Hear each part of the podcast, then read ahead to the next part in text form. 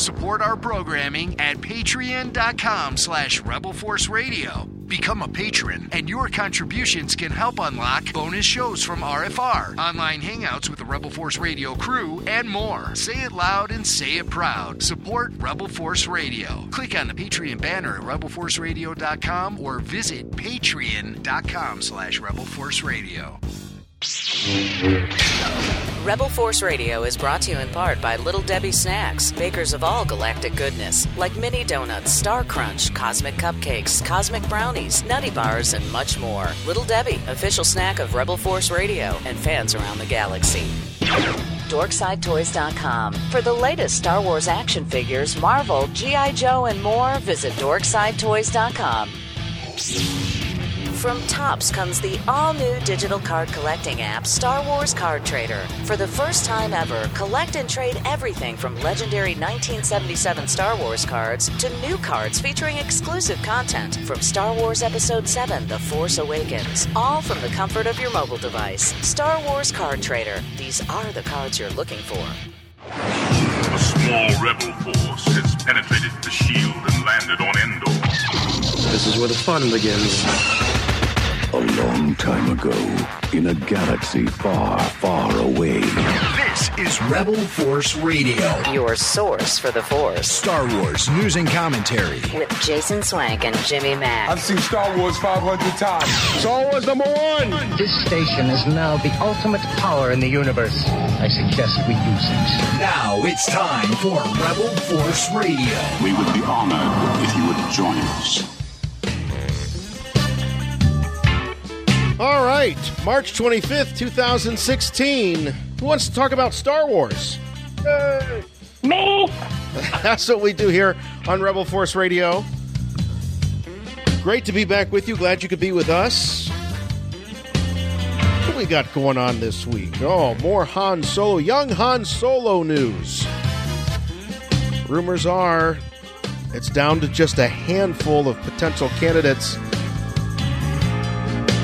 It's kind of funny as they uh, are casting young Han Solo, they're casting old Indiana Jones. Oh, we got that and uh, a whole lot more, including some uh, deleted scenes information that we have uh, by way of Entertainment Weekly. Uh, some people have seen The Force Awakens deleted scenes. We'll uh, talk about that and a whole lot more here on Rebel Force Radio. And we've got a very special episode. They're all special. We like to think they are, at least. But this is uh, especially special. And to tell you more about why it's so special is my good friend and yours from Chicago, Jimmy Mack. Hey, Jason. Hey, Star Wars fans. Glad to be back talking the wars once again. Uh, I w- I'm fresh out of C2E2. Big convention happening over the weekend. We'll be telling you all about it later in the show. Um, my son just returned from Ireland. He was out there with his uh, chorus group from school singing all over the country. And of course, Ireland is where Star Wars Episode 7, The End, was shot, and Star Wars Episode 8. A lot of stuff is being shot there on the Emerald Isle. And uh, my son, God bless him, I, I gave him a green R2D2 and I stuck a shamrock sticker right on the front of it. And I said, This is Irish R2. Take him with you and, and let him provide you luck as you uh, skip among the green fields of Ireland and the uh, rolling hills. And uh, so he he featured Irish R2 in a lot of photo uh, shots, a good, great photo ops. So we'll be putting that up on our Facebook page. Also, he brought me back a souvenir. He went down to the. The, the southern west part of Ireland. Uh, he was based in Dublin, but they toured all over the country, and he went down to the uh, southwest point, not far from the uh, Grand Skellig, where uh, Star Wars Episode 7, the final shot was shot there uh, at Skellig Michael. And Michael brought me back a Star Wars on Skellig t shirt featuring. Um, a stormtrooper flanked by two penguins holding lightsabers. So I guess uh, uh, they look like maybe they're not penguins. I You know, can't that is, tell. that, I think that's the perfect intro for our guest. What? I, I was just thinking, if if if if, uh, if you would have designed this shirt, that would be it. I think a couple of penguins holding up a lightsaber. What else was that? Oh uh, my god! Are you going to introduce me, or are you going to just have? Yeah, you just talk I, gotta- I thought like, Jimmy was going to do it because Oh, he no, got no, all no. defensive I'm not we a were- penguin. No, no, no. You're Bonnie Burton. We've got yeah. Hey, give it up for Bonnie. Hey. Back with us here on Rebel Force Radio. Uh, great to have Bonnie with us. It's Thanks, been thanks long for that. time. th- Thanks for that real clap and not the John Hughes slow clap. I appreciate it. Oh no, the John Hughes, yo, the the slow clap. You'd have to do something really outstanding, like like um, you'd have to stand up for the nerdy girl. You know what I, I Or almost you know. like when I got laid off from Lucasfilm and they escorted me out of the building, which is, you know, such a, you know, respectable way to leave a company after 10 years. But I almost Escorted by security. at, at if I least, yeah, at least you I made it been- 10 years, Bonnie. You made it 10 I years. know. If it was me and Hey, Swank, least- the security would be escorting us out with the penguins on day one. Well, I kind of had wished they'd at least like got the 501st there so I could be escorted out by like you know by stormtroopers. You know, like I was like, come on, at least make it memorable. That, but instead it was like these like twenties. It was like it wasn't even real security guards. I think they were like intern guards, and they Yeah. like had no, Oh, yeah, they didn't the even know who I like. They had no idea who I was or what I did. You No, uh, they we just- need the Golden Gate Garrison out there to drop the guillotine on your head. Yeah. right And there at the Yoda escorted fountain. To the parking garage, which was unfortunate because I really wanted them to escort me out the front, uh, where the Yoda statue is, because Yes. up in those offices are all the upper management and the lawyers and all that. And I was I was so tempted, like if they had done that, I probably would have just like started taking off my clothes and like singing, singing the like. I probably would have like stripped and then sang Akmina's lyrics to the Cantina song about like, you know, you, you don't have to go home. You can't stay here. You, Yeah. you got to go home. That kind of thing. Like, was it like you, you don't have to go home, but you can't stay at the cantina because the stormtroopers are totally, you know, C-3PO blocking your beer. So You don't have to go home, Yeah. but you can't stay here. yeah, I I don't, I don't, I don't- I don't remember quite the lyrics, but they were something like that, right? Because you had Uh-huh. to close on the cantina because like there was that that curfew crap. That's that happened. right. That's right. The stormtroopers in the. So curfew. I was, you know, if I had if I had known better, if I if I had known I was gonna get, you know, the boot that day, I would have planned. Like I probably would have pre-planned it. I would have at least maybe I would have worn the Jabba the Hutt costume to work because it would have been even more hilarious to be escorted out if I was dressed as Jabba the Hutt. Like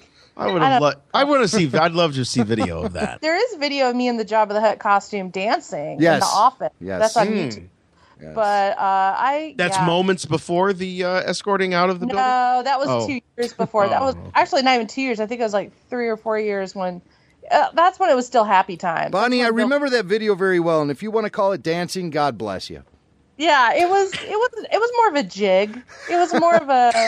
I mean, let's be honest. It was a dare. It But- wasn't really dancing. But let's I mean, face it, wasn't you like- know, I mean, everyone is, all the fangirls are doing videos and stuff. You were doing all that stuff before the fan, know. you were doing it before the fan boys were doing it. I was doing videos even way before Lucasfilm and way before YouTube. I was doing videos for At Home Network on Real Video. Like, do you remember Real Video? Oh yeah. Oh my and gosh. uh, yeah, I was Real doing. I, I did. A, right. I did a show called Real Ask player. Bonnie, and I put Ask Bonnie on YouTube, so you can find it there.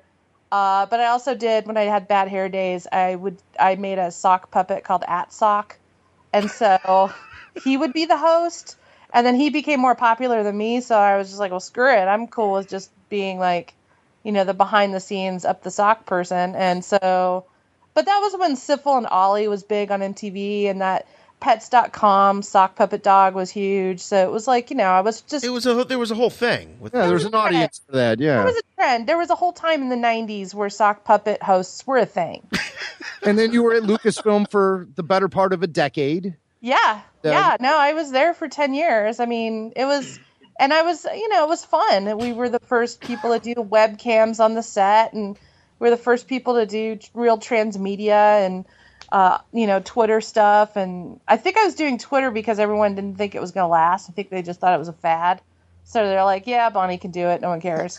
and uh, we got on a lot of best of lists and stuff. So once we started getting attention, it got yanked out of my hands. But, you know, I did it for most of the time I was there. And it was fun. Like, I was the community manager too. So I did, u- I was the one that came up with the idea for user blogs. So you can have your own blog on StarWars.com. And um, it was a fun time. Like, I don't regret anything that I did at Lucasfilm. It was, I learned a lot and I worked with some really talented, cool people. And for a time, there was like kind of the golden age where we had a lot of fun and uh, had some good times. And just like any other company there, if you're long, if you're there long enough, bad stuff happens too, and backstabbing House of Cards stuff. But that's that's with any company. I mean, I've been. At It so many- It absolutely is. Any place you it go. really- and, it's.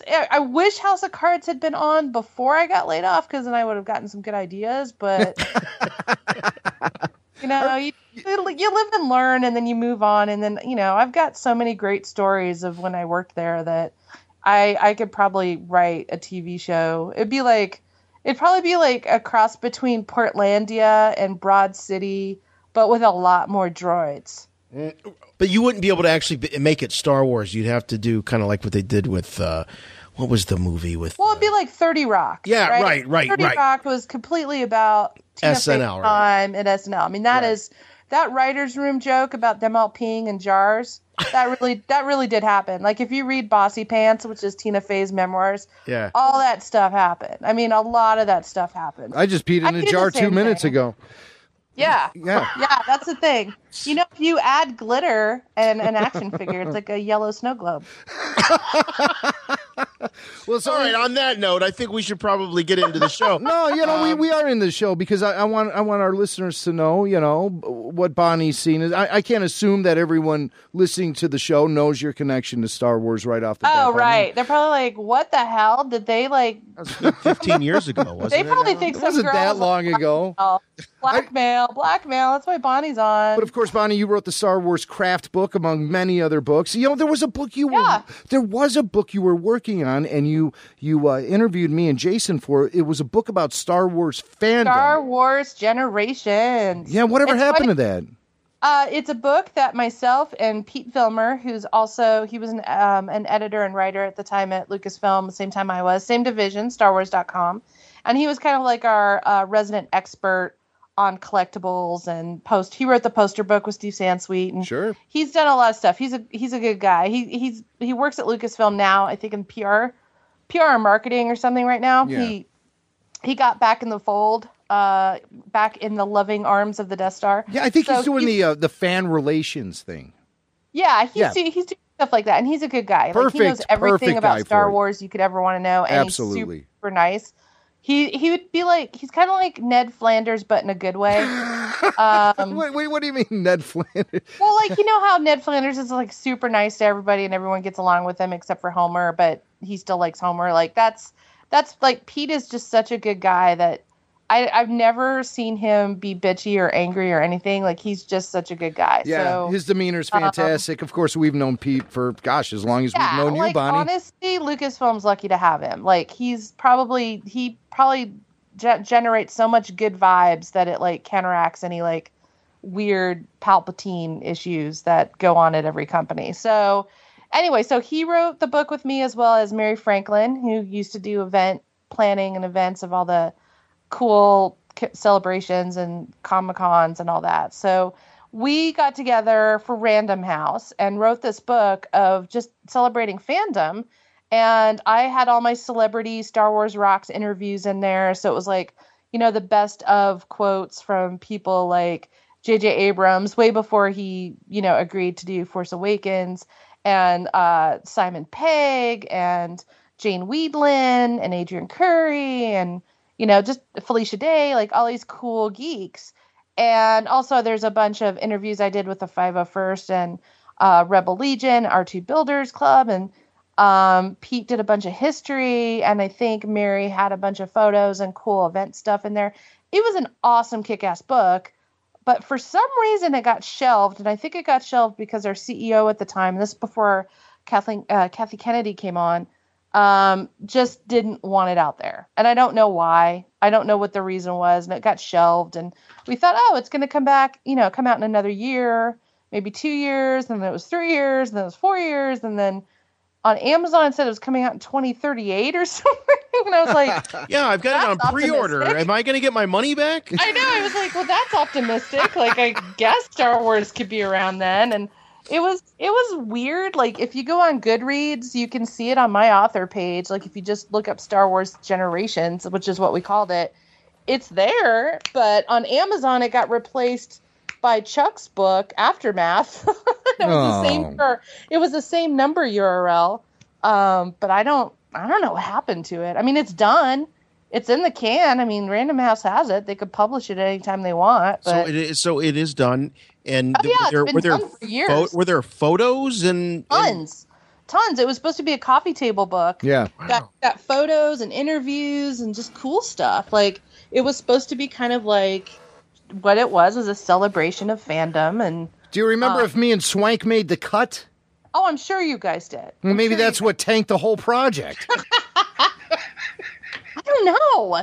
Like it just it just seemed weird to me because it's a finished book. I mean, they probably need to update it with recent celebrations and stuff, but it's you know it's Yeah. still. And I don't know. It just Uh, seemed maybe it'll see the light of day. You never. it might it might, but if not, you know, I've got my parts of it still. Well, I know the that's- folks from Random House Del Rey are listening to this show, so maybe this will, Maybe.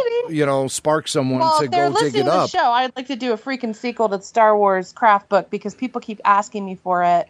I keep pitching it, and I keep getting told they don't want to do more craft books. But then the crochet book came out, and all these other books came out. So I don't know if Disney is deciding things and Lucas Books doesn't know, or the other way around, or uh, they just think I'm too busy or something. But I'm more than happy to Call. Bonnie. You know what? You need representation. Me and Swank, we're gonna rep- we're gonna manage I have your a career. Really cool agent. She's like this cool like punk rock goth girl, and her name's Bree Ogden from Road from Red Sofa Literary, and she just got me my recent contract with uh, Quirk Books. So Well, I'd love I to mean, see a follow up to that uh, that crap book. As a matter of fact, my my son Dylan, he's he's 13 years old, and he walked down here right before we started the show, and he saw your avatar on the Skype, and he said, Yeah. "Oh, that's she wrote the Star Wars craft book."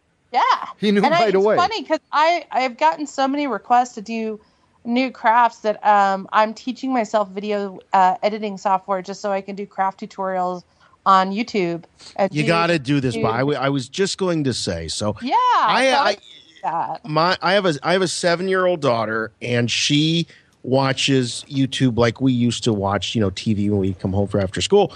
And one of the her favorite things to watch are the how to draw and how to do craft tutorials. And Oh, there's yeah. this girl she watches. Uh, I won't give her the free plug. I'll give her the plug. No, she's good. She, Nerdy Crafter. This Oh yeah, I, I yeah I watch her. yeah, Nerdy Crafter. Um, Yeah. My daughter loves Nerdy Crafter. And I was just saying to her, you know what? I have a book that you're going to love. And I was just about to uh, dig it out and uh, and show it to her. But yeah, you definitely need to be doing some of that stuff on YouTube. That would be great. Yeah, I mean I had a show with Stan Lee's uh, YouTube channel called Geek DIY, and you can look it up on YouTube or just go to Stan Lee's World of Heroes. Uh, Stan Lee's World of Heroes. I don't know if he's doing more stuff. But I only had one season, and it was basically me doing a craft with different celebrity friends uh, that I have that hate crafting. So yeah, so it's like you, it's almost you can see the fear in Wil Wheaton's eyes when it looks like I'm about to throw glitter at him because he just hates glitter. And anytime I stay at his house, and I'm really good friends with his wife Anne, and we do crafts or something, or we just goof around. There's, I mean, when you do crafts for as long as I do, you just always have glitter everywhere all the time. Uh huh. Yeah, it's a staple in the house. I know. I Well, know. it's. I mean, it's well known that glitter's herpes of the craft world. You're never gonna get rid of it. There's no. There's no shampoo that ever fully gets it out of your hair.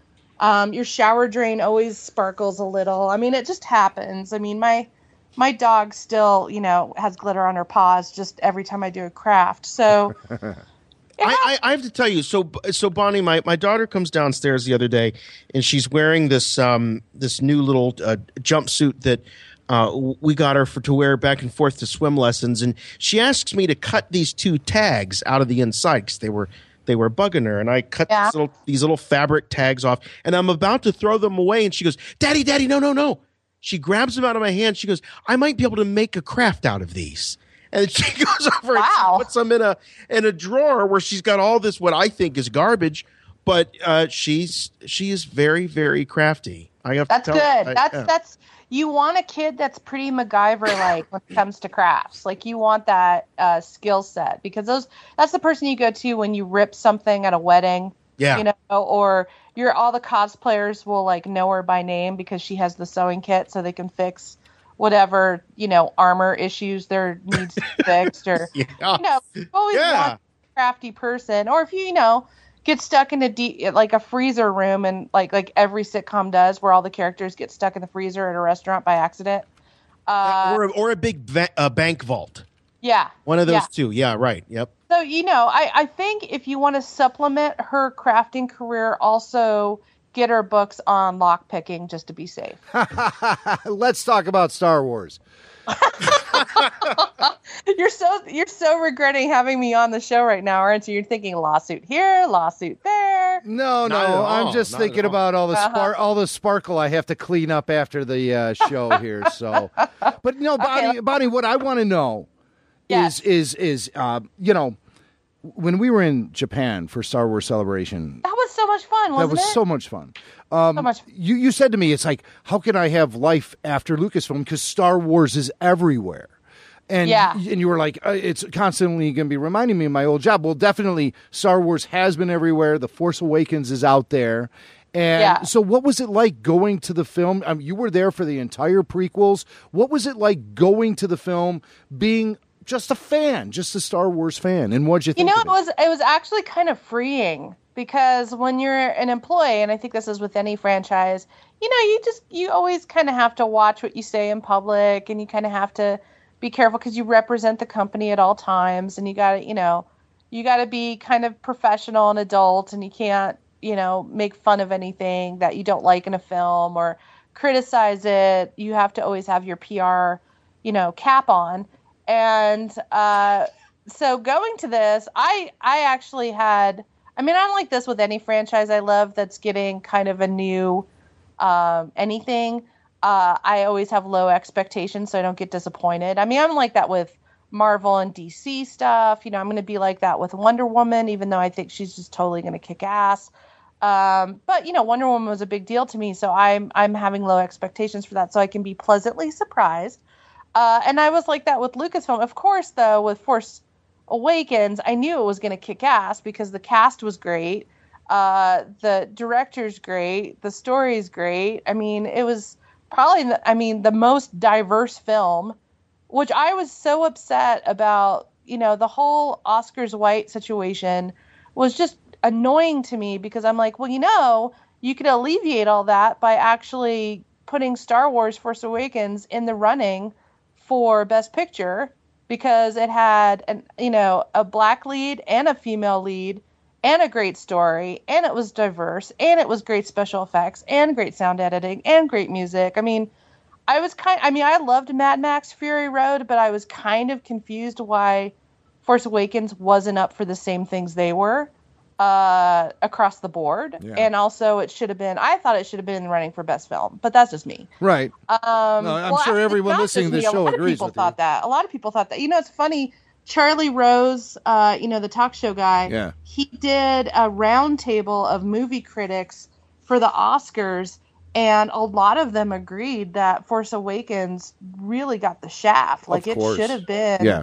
in a lot of those categories that it wasn't because it was such a great film. And you can't say, oh, sci fi doesn't deserve it because The Martian's sci fi and, you know, Mad Max is, I guess, sci fi. It's totally sci-fi. Yeah. Yeah. So it's like, well, no, I didn't mean it like it was real. I was trying to decide if it was horror or sci fi, but I guess it's, it's sci fi. I think I think when you, you deal with any sort of post-apocalyptic world, you're getting into the science fiction. Yeah. So I I don't know. I honestly I loved the movie and when I went to go see it, I I actually waited till everyone saw it and then I went to go see it. I did not want to see it on opening night. Hmm. Mainly because I I thought I would just it's weird because I kind of feel like I've bis- been disowned from an awesome family. Oh so no. uh, not from like extended cousins. Like I feel like you guys are all my cousins and like the cool part of the family that I actually want to hang out with. but you know, being at every event for Lucasfilm for that long and then going to something like this, which is so big part of such a big part of my heart and such a big part of my life.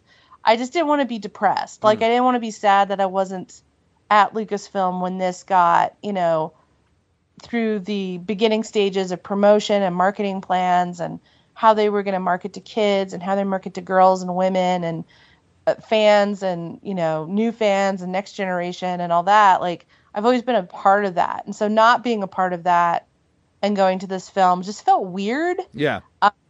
just because i didn't have the backstory feeling that i have with everything else because i was there from the beginning. So uh, it felt a little sad to me because also i just remember good times i had with like people in pr and marketing and online when we'd go to like you know the the employee screening or the 501st screening or the fan screenings or I'd go to Celebration or Comic Con and we'd show previews of stuff. And I remember being backstage at Hall H with Carrie Fisher and you know Mark Hamill and all those guys when they're promoting DVDs and you know I just and I'm I'm friends with these people. I'm friends with their family. I'm friends with the actors. I'm friends with you know everyone behind the scenes. So not to be a part of this and I've talked to JJ like I don't know, like five or six times for Lucasfilm and for Geek Magazine and different magazines uh, when I worked there, like way before he decided he was going to be, you know, directing the movie. Like when he was doing Lost, I talked to him. When he was doing Fringe, I talked to him. And Mission Impossible 3, I talked to him. So it just felt weird not to be part of that process. Yeah.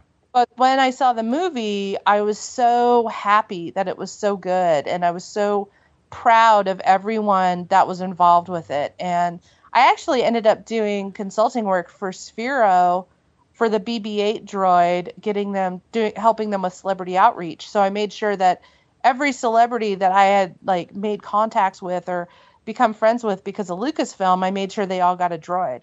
So I kind of felt like I at least got to do that part, you know, like I got to be that part of the marketing PR even though I wasn't a Lucasfilm employee, I was helping Sphero with BB-8 droid stuff. So, and I got to like do celebrity outreach for that and kind of like make the friends that I, you know, the friends that I had that were celebrities. I was like, see, I'm not totally dead yet. I can, I can still get you cool stuff. So, So- it was like, you know, it was like that. But when I going to the movie, it was just so cool because I made sure when I went to go during a matinee because I wanted to see kid reactions. Yes. I didn't want to see like hipster, like Me- like- Ribbon. Yeah, me like, and Swank. Yeah. Like I wanted to see kids. I wanted to see kids get super freaking excited because that's what always made Lucasfilm special to me is seeing kids freak out when they'd see droids or Princess Leia or Rey or I should say, you know, Colonel Leia or General Leia now at this point. But you know what I mean. And it was just so it was just so cool to see kids still freak out and not just adults because we're always going to freak out because that's us that's part of our childhood that's part of our dna to love star wars but it was just fun to see it with kids around Yeah, but Bonnie, you know, outside of your personal experience, how about Bonnie the film critic? How about Bonnie the Star Wars fan? What resonated with you about this film? i think what resonated with me is that it was so character driven and it wasn't about i mean the special effects sound editing music all that was there it was great but i really i lost myself in it and i haven't lost myself fully lost myself in a Star Wars story since uh since the original trilogies, since honestly since New Hope, and uh, when I was a kid, and I actually felt like a kid again watching it. And maybe I felt like a kid watching it because I didn't know the backstory. I didn't know all the like politics involved in getting this movie done. I didn't know all the like blood, sweat, and tear stories. I didn't know all the you know, maybe the bad scandals that happen with every film. You know, there's always one actor that's a jerk, or there's always one, you know, extra that freaks out, or there's always something that goes wrong on a on a movie set. And I didn't know any of that. Like I didn't know anything like that. And the part of me that wished I knew something like that after I saw the film, I was kind of glad that I didn't know it because I was going into it watching as a fan or watching kind of with new eyes. And uh, because of that, I just loved it. I love the story. Um, I I love that it made me cry. It made me laugh. It made me gasp. I mean, it was it was a full spectrum of emotions. Like I felt like a depression ad. Like you know what I mean? Like when you watch those commercials of those depressed people who don't want to do anything, they won't walk their dog, and their dog looks at them judgingly, and you know they just they just look like they're they quit life, and then they take the happy pill, and then they're like, oh, I'm running down a beach with my new like soulmate and my dog loves me again. It's like that. So Yeah. it was, you know, after I watched the movie, I was like, oh my god, like I'm feeling emotions I haven't felt in forever. This is like, Force Awakens was like geek Prozac. Wow. It was like, yeah, I don't know. It's, do people still take Prozac? Whatever. yes, people do. Is that a Okay, it's not, it's I don't not know. like Xanax because you don't want to go that route. And it wasn't like geek lithium because that's a whole other ball of wax. But I feel like it was, and it wasn't geek heroin because I didn't like nod out. It was definitely maybe it's like more like geek cocaine. Maybe it's Yeah. like maybe it's like Mustafar meth. you know, I don't know. Hey, This you know what? I'm a horrible. Like, I am just like a cry for help, right and left here. So sorry. Well, a little bit. We are we are getting to know I a didn't mean little to bit. get all Amy Schumer up here, but I'm just saying. yeah, you were. definitely. I felt it. Let's let's go more religious. I was enlightened. Let's There say that. go. I There felt you go. enlightened. It was like a. It was like a runner's high if I actually ran. Yeah. Yeah, Except just from stuff. from stuff. Like if it wasn't, it was like the best bong hit. It was like medicinal. Let's say it was medicinal. Hey, Bonnie, are you watching Star Wars Rebels at all? Duh, Yeah. dude, I'm rebel for life. I need to get that tattoo. Nice. Rebel so, so for you have been watching. Rebels it. for life. Like I always thought Ahsoka and I were kind of like living parallel lives. Like when remember when the Jedi Order was like, "Hey, okay, we want you on board." After they she went through that horrible trial. Right, right. Remember that? Yeah. When clearly she didn't do anything wrong, but no one would give her the benefit of the doubt. And she's like, "What the hell?" Like I've like sacrificed my whole life for this organization. Literally saved these guys right and left. Yeah. I'm commanding troops. I know what I'm doing. And you st- and this bullshit like you will not give me the benefit of the doubt. That is just a load of crap. And so uh, when they were like, "Oops, bad, us bad," and, you know, want to join the club, and she's like, "Nope," and I was like, "That is so boss." Like, I totally, I mean, I didn't have that option because you know she wasn't escorted to the parking lot, but well, I was just she gonna kind of say- was. If she stuck around, she would have been. I think. I she would have been. I think at some point someone would want her job, or someone would want like her secret contacts, and would be like, "Yo." Give us, you know, Anakin's home phone number, and she's like, "No, I don't, I don't roll that way." And they're like, uh, "You would have gotten his home phone number from working with us," and she's like, "Nope, sorry, I respect my friend's privacy." And then she gets, you know, fired and escorted to the parking garage instead of by the Yoda fountain where she could strip and sing a song from Holiday Special in her, you know, Star Wars underwear she wore that day. Like, she didn't get to do that. But, you know, I But like had she, had she. And that's that was slightly uh memoirish i realize. But um i i was gonna say you know i love her on rebels. I love how they brought her back um i love i love the whole yoda visions like the vision quest yoda love that i love like the voice actors that are working on this show i love that sarah michelle gellar got to be a voice actor on the show i mean come on there's so many great and they brought back like a lot of original trilogy characters. I mean, you got to see some suave Lando. I mean, Oh yeah, come sure. on. Yes. I mean, I know we're going to talk about the young Han Solo movie at some point, but I want a young Lando movie. I mean, I would watch the hell out of that. Are you kidding me? Like, bring that on. Maybe Lando will be an element in the I'm young just Han saying, Solo get, like, film. A, like get a Donald Faison or get a like Kanye or no, not Kanye. I don't know. Yeah. Somebody. I'm trying to think of who would make a good young Lando. I'm thinking like, oh, I don't young know. Lando. hey, bring in Michael Maybe B. like, Jordan. A, like a, a Malcolm Jamal Warner. no, too old. I think he's No, too no, no, he is. I He's listen. Like our age. I mean, love. if you're gonna do I love get- Malcolm Jamal Warner. I- He's my age, but listen, I'm telling you, it would be Michael B. Jordan. He would be fantastic. He was so Well, great in Creed. young. But well, we're talking about a What is young he, like, Han 13? I Solo. don't, no, no, no, no. I want a Lando that's old enough to, you know, have sex. oh, or at least, or at least that- talk about it. You Did I say that too quickly? I'm sorry. Uh, So, are you telling me Michael B. Jordan is not turning down every woman in Hollywood these days? I'm not saying that, but he looks like a Uh, baby. Yeah, I agree with that. Like I, I don't know. Maybe one of Will Smith's kids. They're old enough, right? Yeah, I I, don't know. guess. I I feel kind of dirty thinking about this now. Yeah, yeah, this is really It bad. It has taken a wrong. yeah, what's turn. happened here? Sorry. It has. I thought that. Yeah. Sorry. This has really gotten right. uncomfortable. It's all right. We expect That's- that from you, Bonnie. We, we we go into it. We're prepared. We know what we're gonna get. Uh, Awkward. Oh gosh. All right. So the so what, if anything, would you have changed? I'm just kind of curious about the Force Awakens, I, and it doesn't have to be anything major, but there was Okay, there was there gonna one say- thing.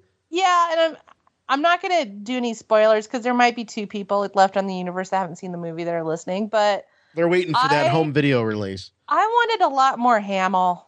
I'm Uh su- huh. Uh huh. I'm such a Mark Hamill fan, and that he was rocking that beard. Like I think bearded Hamill is one sexy Hamill. That is one beard. Wait a minute, wait a minute, wait a minute. At the end Yeah. of that movie, he looked like he had some sort of wild animal living in that beard. I mean, that, I don't know. Maybe it's that like it might be the Portlandia hipster in me, or the Wilco fan in me, or the ZZ Top fan in me. But I think like a beard, a Star Wars beard is hot. Like I was, Sir Alec Guinness was. He was one sexy dude. well, sure, because he looked like he had bathed in the last, Oh, I don't stop know, it. But did decade. he though? But did he? Hamill didn't. did. I don't think I don't think old Ben bathed like in his in his little cabin. There wasn't No. like I didn't see a hot just- tub. I didn't no. see a shower.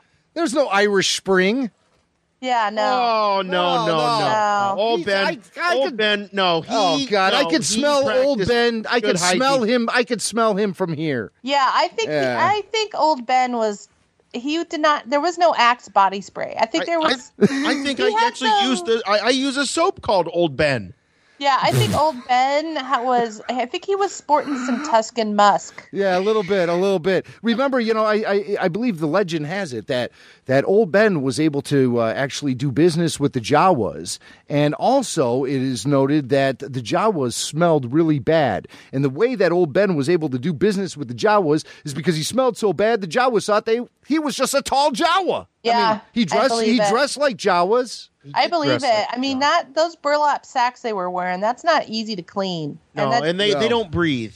They don't breathe. Yeah. It's not like he had like lavender sachets tied around him somewhere. Like I I don't even think he had one of those hippie crystal rocks that everyone thinks works when you put them under your armpit. That doesn't work. So oh, I Oh, just really? I think he Those don't work? smelled like a cross between maybe like some weird mushroom sour sour blue milk or something. I don't know. Bonnie, are you telling me the rocks under the armpits don't work? Well, I guess I don't need these don't. anymore. They don't. That crystal thing is a myth. I mean, it may realign your chakras, but you're still gonna smell patchouli everywhere. I mean, you're still gonna, yeah. You're better off doing like what they did in Lost Boys, where he just like used Pledge as a, a clone. Like Lemon Pledge is good. Did he Under yeah, the he did arms? do that? Hey, yeah, you know. why not? You know, and that's all you got. Hey, you know what? Um, every week, Bonnie, on uh, Rebel Force Radio, we give away Little Debbie because Little Debbie supports us, and they are so I was awesome. gonna ask you, how did you hook up that? Because that is an awesome sponsor. Because You know- I grew up on Little Debbie snacks because I was a latchkey kid, and that's where I got all my nutrients after school. And I'm just gonna say, I am so stoked that they have anything to do with Star Wars. That is so. Oh, wait a minute, rad. wait a minute. Is, is, has Bonnie ever had a galactic snack pack? Yeah, we're sending a galactic snack pack. Yeah, every week, Bonnie, we give away these awesome big boxes of Little Debbie. It, it- you open it up, it shows up at your doorstep. You open it up, and in there you find Nutty Bars, Cosmic What? Cupcakes, yes, Cloud Cakes, uh, Star Crunch, all the great Little Debbie treats. And and Oh my week- god, I will trade you something for that. I'll make you guys puppets of yourselves and send them. Oh well, there you go. And we, yes, that has been Yeah. documented. So we want I'm a, good, puppets. I'm a good puppet maker, so I'll make you puppets of yourselves or as Star Wars character yourselves as Star Wars characters if you want. If you send me one of those, That would be amazing. And we will Okay, send cool. you a little Debbie Galactic snack pack. Dude, Every yes. Bonnie, every week we look at Twitter and we look at Facebook. We look at all, all over the social media to see who's talking about Little Debbie and who's talking about Rebel Force Radio. And this week I looked at Twitter and I saw a tweet from at Ken Uhas. And Ken says, Daylight savings time change feels like I've come out of light speed and need recovery. Maybe some Little Debbie Galactic Snack Pack, Rebel Force Radio. Well, guess what, Ken? You got it. It's coming your way. Get a hold of us. Send us an email, show at rebelforceradio.com. Send us your shipping address, and we will send you a galactic snack pack filled with amazing Little Debbie snacks, including those cosmic cupcakes, like I was just talking about. And Dude, Bonnie, that's rad. it's so rad. So Bonnie, you're going to get a galactic snack pack as well. We got two big winners this week. Yay! Yes, at Ken Uhas on Twitter. Congratulations. And Bonnie Burton, Galactic Snack Pack coming your way because, of course, Little Debbie is the official snack of the galaxy. Sweet. That'll that'll be a, a lunch. I have good news for you, my lord. That's good news. Come closer, I have good news. All right, let's do some news here. Here's news. According to sources, the search for young Han Solo, the actor to play young Han Solo, is down to just a few. I, I've only heard of one of these guys. And I, now, Bonnie's a lot more hip than I am, and uh, of course, more hip than Jimmy Mack. Yeah. Uh, no.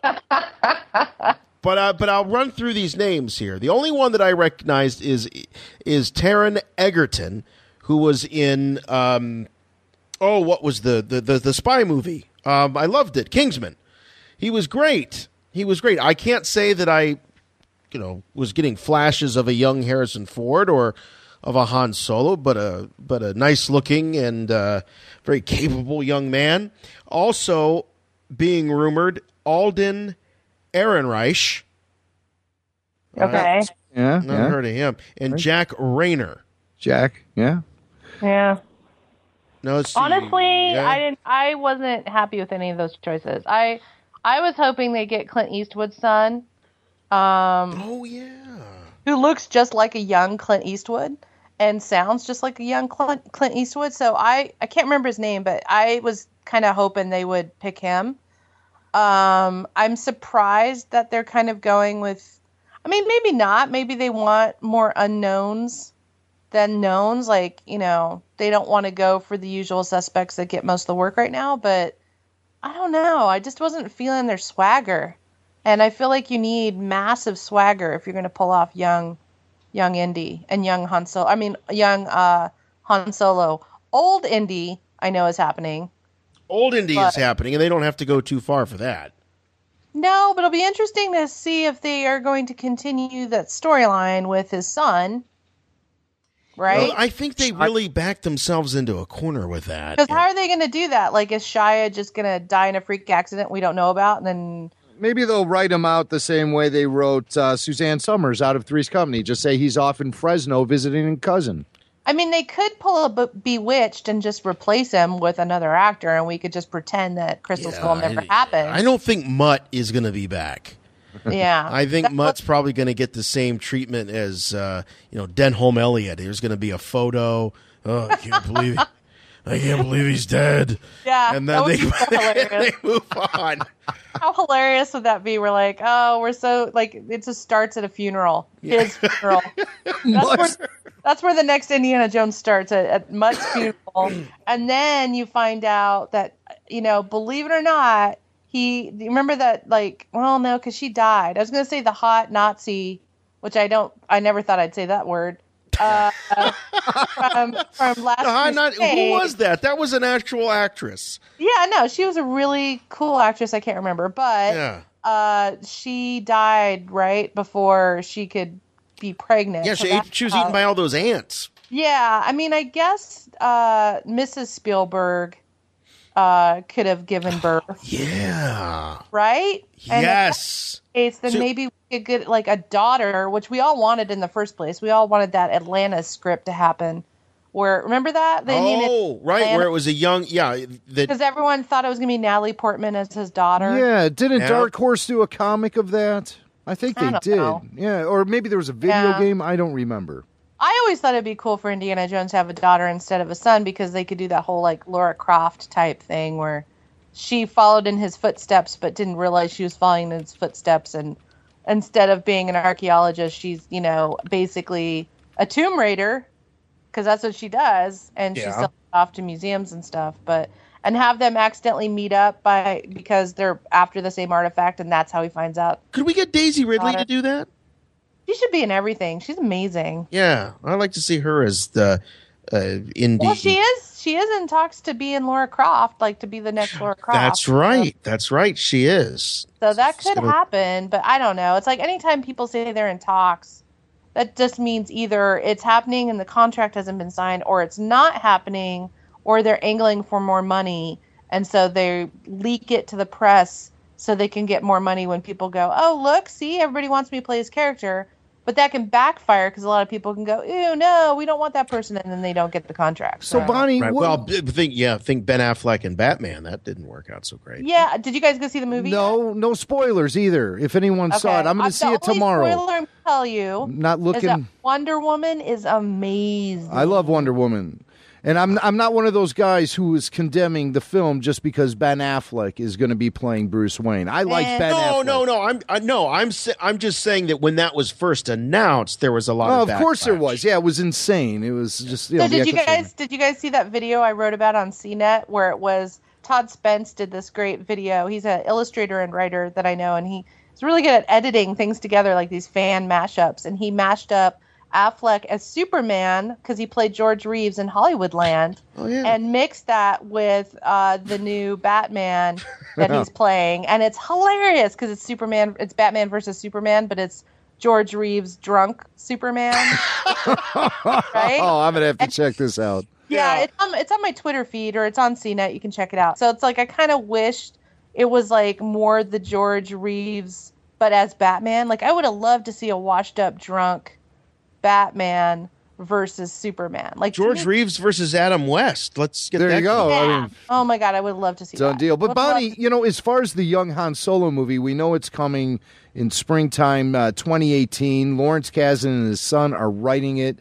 Uh, Okay. we, we know the directors are Phil Lord and Christopher Miller, who have done uh, uh, Cloudy with a Chance of Meatballs. yeah. So, I mean, what, do we- Okay. what do we the think? Lego movie. And the, well, the Lego movie, very good. But I mean, Bonnie, what what do we what what are our feels about this project? What, what do we well, want to see? I'm more What- interested. Are we going to see a young Chewbacca? right, right. Like that's Well, that's, that's relative. I mean, because Well, I yeah.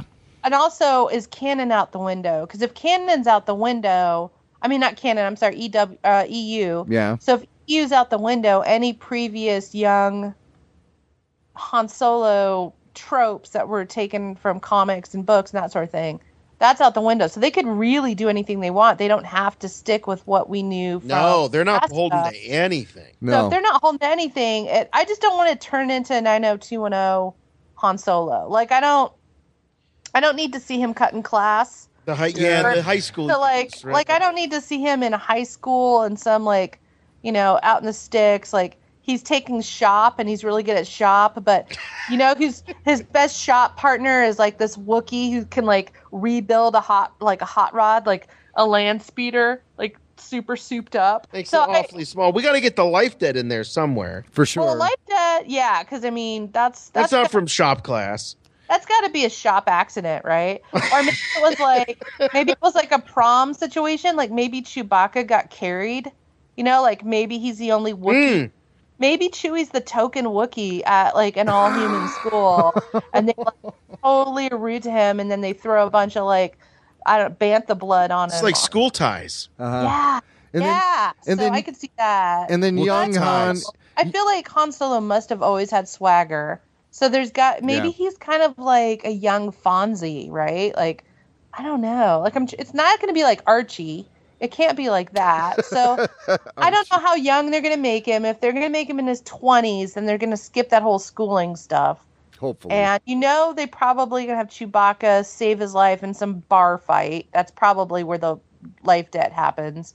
And then the Lando thing, that's got to be they must have been friends for a really long time. So there's got to be a young Lando and there's got to be that sabacc poker game Yeah. or whatever. Um yeah, you're like me. You want to see all the things that we've heard about that we here's the- know about I've the been- legend I've of been Han writing- Solo. I've, I've been writing young Han Solo fan fiction forever, so I've got plenty of script ideas. So, Oh, maybe you know, the- but no one, no one Kasdan called should call me. you. You know, no one called me because you know I'm a girl, and apparently we're not allowed to write screenplays for Star Wars. But um, yeah. But you've got ideas. Oh yeah, I totally You've have got ideas. Well, I've got plenty of ideas. So if anyone at Lucasfilm that that doesn't hate me wanting to do something, and uh, I yeah, like comics or.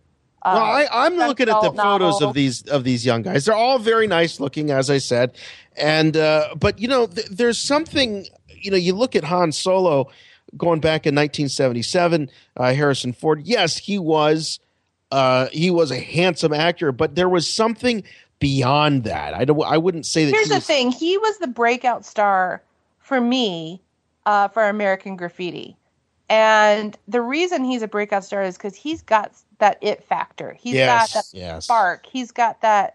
Like when you see him in anything, you're like, damn, he's going to be somebody. Like even in the conversation, he had like such a bit part in the conversation, and it was a weird swarmy part, and you still were like, he's going to go places. Like, you know, he he had that something something. And even if you're a good looking guy in Hollywood, if you don't have a personality, if you don't have swagger or some kind of it factor, you're going to be in a lot of Fast and Furious type stuff. That's fine. But you said gonna- it, not ick, right? It, it, it, it. Okay. It. Like uh it girl. Like I girl. don't know Yeah, uh, that I don't know that kind of spark. I don't know what's the word for that. Is there a Yiddish That's, word? that's for uh, that? what je ne sais quoi. Yeah, that's not Yiddish, but yeah, that. I was like, there's got to be a Yiddish word, right? Like uh He's a bomb. I only know like insults and that. Like, anyway, I'm just gonna say you have to have a specialness to you Yeah. to really pull off being a young Han Solo. This could go really badly. That because when you're casting such an iconic character, you can't be flippant about it. You have to really, really make sure So true. you have the right guy. I mean, that was the problem with for some fans. That was the problem in the prequels because uh, poor Jake Lloyd, who's a very sweet boy, and he was always a good kid and a nice guy. Yep. You know, he was picked because he's, you know, he had that kind of sassiness to him, but a lot of fans didn't think he was dark enough. You know, they wanted that other kid that was up in the audition process. When you look at the behind the scenes footage, That when they're blonde haired kid? yeah, because he was kind of creepy. No, that and kid is a- like, he was a oh, we want the stiff, though. creepy kid. He was But then it creepy. I don't want the I see dead people type kid. I, Yeah, like I don't want the kid that's already creepy. Like the whole point of Anakin is that he was this good kid that wanted the best for his mom and mm-hmm. fell in love with, you know, a princess a little too early because that age and height difference was a little creepy. Um, but you know, he was he was a good kid, and you want to, you know, a downfall. If they're not falling that far, it's not really a downfall. So if he already looks like, you know, a serial killer, if he already Yeah. looks like, you know, like Mac from Bad Seed, then then it's not really a fall. It's just more of a trip. You know, it's more of like a I just Yeah. lost I- my you know, but I still, I still feel like I, I want to see a episode two and three with Ryan Phillippe instead of uh, Hayden. Every once in a while, I, I, I play that Here's the thing. I, I I am a very big Hayden Christensen fan, and not just because he's a good guy and he's nice, and he's he's one of those actors that you meet that doesn't have that "don't you know who I am" crap going on. Like he is not that guy. He is a down to earth Canadian, really nice kid, really nice guy, and I've met him many times, and he was always very gracious and didn't matter if I was like at you know the head of a, a department or if I was just some intern. He treated everybody the same, and he was a really sweet kid.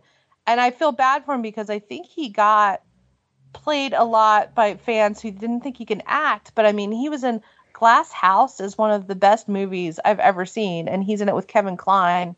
It's such a good movie, and he was in a Canadian like teen drama that was really good about kids that were kind of troubled kids that were sent away at a camp to like you know oh, oh, oh! You know what? Yes, he was in.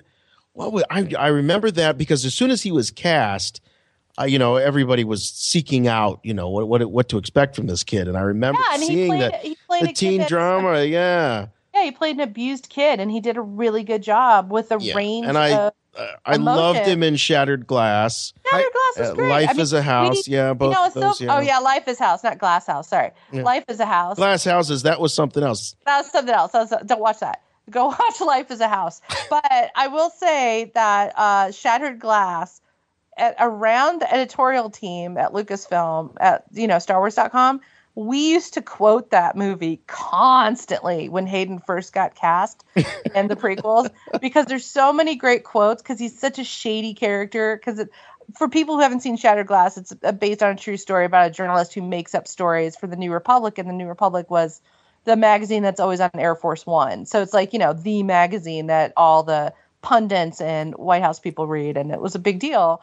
And he made up a bunch of stories about a hacker convention that didn't exist and even went so far as to make a GeoCities website of a hacker company to tr- cover his tracks. So it's like every we would quote that like Pablo Hidalgo and I would sit around the conference table before a meeting started just quoting Shattered Glass like if I, you guys, if I like just had a party where all we did was play Monopoly, would you guys come? Like he would say something like that. Like that's in the movie. That's in the movie. great movie. Peter Sarsgaard's in it. It Oh, really is. so it's good. worth checking So out. good. You can usually find it in a bin for like ninety nine cents. Yeah. Eh, but it it really it really is good. Hey, Yeah, when's this Indiana good. Jones movie coming out?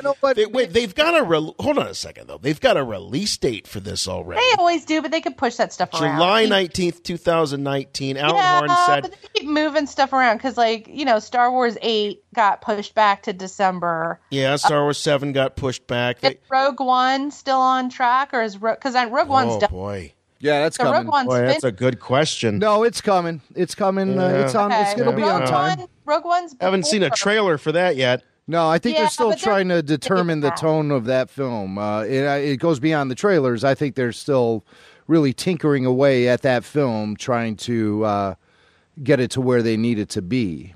Honestly, that's the movie I'm stoked for because the casting on that is amazing. Yeah, good and I casting. can't wait for that, so I'm stoked for that one. and Darth Vader, from what Hmm. we understand. And and there, there's also been a rumor about the creation of the most realistic human CGI character, Peter Cushing's Grand Moff Tarkin. What do you think about bringing back Peter Cushing? Didn't they already did that? No, they they they they brought in an actor at the end of Oh, Revenge of right. the Sith. That's right. Yeah, a guy That's named right. uh, a, a guy named uh, I don't know his name, um, but they brought him in and they added a lot of prosthetic to his face, a mask right. and everything. But and they still could only make it convincing enough for a wide shot, no close-ups there. But they're they're talking about uh, creating Peter Cushing digitally and bringing. I don't him know. to I life. feel like that's disrespectful to the actor that's not around anymore. Mm. yeah. That's it's kind of like remember when they did those like Bing Crosby or not Bing Crosby? Who's the dancer? The Fred Astaire. They did the Fred Astaire vacuum commercials. Remember that? And they like Yeah, made it all digital so it looked like he was dancing with a vacuum cleaner. And I'm like, I'm pretty sure if Fred Astaire was still alive right now, he would like take that vacuum cleaner and smack whoever made that. So I just I don't know. Like I kind of feel like it's slightly disrespectful to the actor and the actor's family to just take their image and digitally reconstruct it for a movie that they're not even alive for. Because an actor is more than just his likeness. His acting, you know, actors are acting. I mean, they're Yeah. they're Yeah. craft. I mean, they're what they do is who they are. It's not just what they look like. And I kind of feel like that's it's like Milli Vanilliing it a little bit when you. So just, you think just straight up recast it? yeah. Right? Yeah, Yeah. straight up recast it like they're doing with the with the yeah. I mean, how many different Batmans and Supermans have we had? They didn't just take Christopher Reeve's Right. face and plaster it on a CGI Superman. They just recast him. Well, and think about you know, th- gosh, think about Dracula. You know, they've eventually had to move on. James from Bond, Jason. Ja- James, well, yeah, of course, James. But I'm thinking about. I'm trying to think of like uh, you know, creepy, iconic villains. You know, I mean, Bela Lugosi owned that Dracula uh, vibe until he died, and they found Christopher Lee, who played it very, very different. But it was still, but it was still Dracula. You could see somebody coming in and playing a Grand Moff Tarkin, and maybe even do it a little bit different. But it's still that character with that sort of, uh, you know, gravitas. And uh, I, I'll be honest with you, I think it's fantastic. I want to. Are you cool with it? Okay. Yeah, I am kind of cool with it. Um, but you've given me something to think about. You know, I, I, I, guess I'm just thinking more big picture than fandom. you know? sure, yeah, you I- have I'd to. Rather... Yeah, that's the, that's why you're a good human being. No, no, no. I honestly, I just would like to see what another actor would do with that character. I I don't need to see the same face CGI'd onto a body that doesn't exist and use their voice somehow manipulate it into a computer and spit something out again. Um, because you you know even in voice acting, you're acting. Yeah. So Yeah. you can't just do a computer spewing out a voice that's the same voice as Cushing. So I just, to me, I- I feel like it's a role that's an interesting, like really meaty role that some good actor could do something really crazy and fun and interesting with. Yeah. Um, and if they're just going to fall back on, well, we've got Cushing's voice in a database and we could just ILM him. Well, you uh, think he's gonna like speak it like it's like a speak and spell? Like Well, just no, hit I a don't, word I don't think it's going to be Stephen Hawking like, but I definitely. You may fire when ready. that. Yeah, it's Right. not going to be like that, but there's still nuances that you do with your voice and voice acting.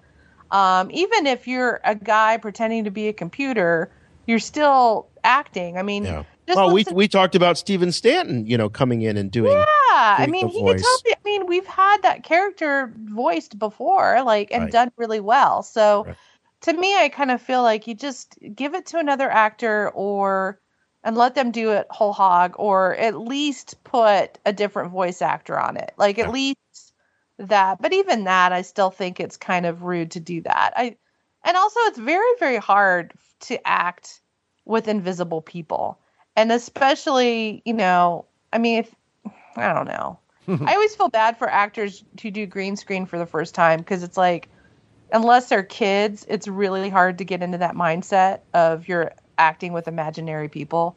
And uh, I don't know. I guess we'll just have to see. I I'm trying not to be judgy about it, but I honestly think they should just cast someone as Tarkin as opposed to CGI a character. Good Yeah, call. dead- now, what do you think about the, the the Indiana Jones thing? You, you, you told me that you, you wanted to talk a little bit about that. Now we're we're dealing with something exactly the opposite. We have Harrison Oh. Ford jumping back into the saddle. Um, you know, there were I'm people. cool with that. I, I'm cool with it too. There were people back in 2008 who were saying, "Oh, he's kind of old for Indiana Jones." Why? He did Han Solo just fine. He did solo fine, but Indy always seemed to be a more physically uh, uh, uh, uh, challenging character. You know, Well, It- how do you? How did you like him in Crystal Skull? Did you I think? I, thought mean, he was okay. everything aside, like everything aside, like other people aside, other characters aside, just Harrison's performance alone as Indy in Crystal Skull. Did you Well- find it believable or not? Harrison is Indiana Jones, so of course when he puts that hat on, I'm I'm sold. My only problem is he didn't use the whip enough. You know, whip it out. I said. I But- mean, honestly, I say that about every character. yes, of course, yeah. Wink, wink. Right. But you know, I just I, I felt like it, you know they're going to restrain him from doing that. It just it, it just felt like there was a lot of restraint there going on. I I I, I think they could have done more with Indiana Jones. I think they should have let Harrison do more with the character. I, I think they kind of. Uh, I don't know. I, it just Yeah, didn't- but how many times did that script go into rewrites? I mean, geez. I mean, who knows what it was in the beginning and what it ended up with? And I mean, I don't know. I, I agree with you. I, I felt like it was, to me, it felt a little campy and it didn't really get to the character I was hoping. Like, I was, oh, I actually was cool with a Harrison Ford Indiana Jones that was kind of like get off my lawn, you crazy kids kind of guy. Like. I wanted, I kind of wanted like a Gran Torino, like a, Yeah. you know, like a not racist, but you know, like just- curmudgeon Jones. yeah, like just a grumpy ass Yeah. grandpa Indy, and have him just be constantly yelling at those like, you know, doo wop kids and their doo wop music, and get your motorcycle off the lawn, Fonzie, that kind of thing. And I know Mutt was like trying to channel his James Dean, which totally did not work. Sorry, Shia, but that's just not going to work for you.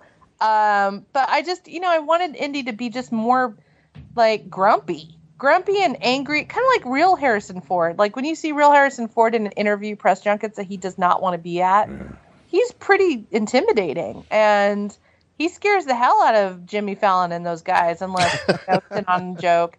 And it's not like chill and Netflix uh, Harrison, which is also a, a different kind of Harrison because when he's kind of you know mellowed out, it's he's still intimidating but not as scary. But I was kind of like that. That's what I would want to see Indiana Jones. This Indiana Jones be is super intimidating, super badass. He does not have to freaking do parkour. Like he does not have to jump around. Like he does not have to be James Bond. He does not have to jump buildings and fly off a bridge and hold onto a rope. He doesn't have to do all that because he's going to put out his back just getting off a chair. You know what I mean? Like you don't want to. Well, there's already a blueprint a bit for this where you know he we we we know what his father ended up like. Yeah. And Sean Connery was James well, Bond. but And- I, I feel like like old Miss like Doctor Jones, like the the Sean Connery Doctor Jones, he wouldn't have done all that aggressive stuff at his young age anyway. He was more like an Oxford professor, uh, maybe more like I don't know. I just didn't see him like jumping off of bridges like Harrison Ford's character did. Like he fought with an umbrella and some birds to take down a plane. I mean, that was his. you know what I mean? Like he's a Yeah. smart. He's a smart fighter, not a a brute strength fighter. So I just I don't know. I just I want I kind of want this Indiana Jones movie to show Indy just being grumpy and kind of like screw everything. Like he just like kind of like gave up on life and then he finds some mystery that puts the spark back in. And then that's when he's like, okay, this one last thing. One last go. One last go. I mean, do you guys think that this is going to be used to set up some other character or yeah, it's got to. Maybe to carry the I don't know. Or they'll you know, just go you know what? backwards and we're going to get young Indiana Jones movies. Yeah, that's what I would like to see. I would like to see. Well, isn't Sean Patrick Flanery like the same age? No, no, as no, no, no, no. Harrison Listen. Ford was then. I would whatever the- you know what just just um, put the same whoever they cast as young Han Solo then just reboot the series with him as Harrison Ford. I'm serious as a heart attack. Listen, here's what we do is we use this last film.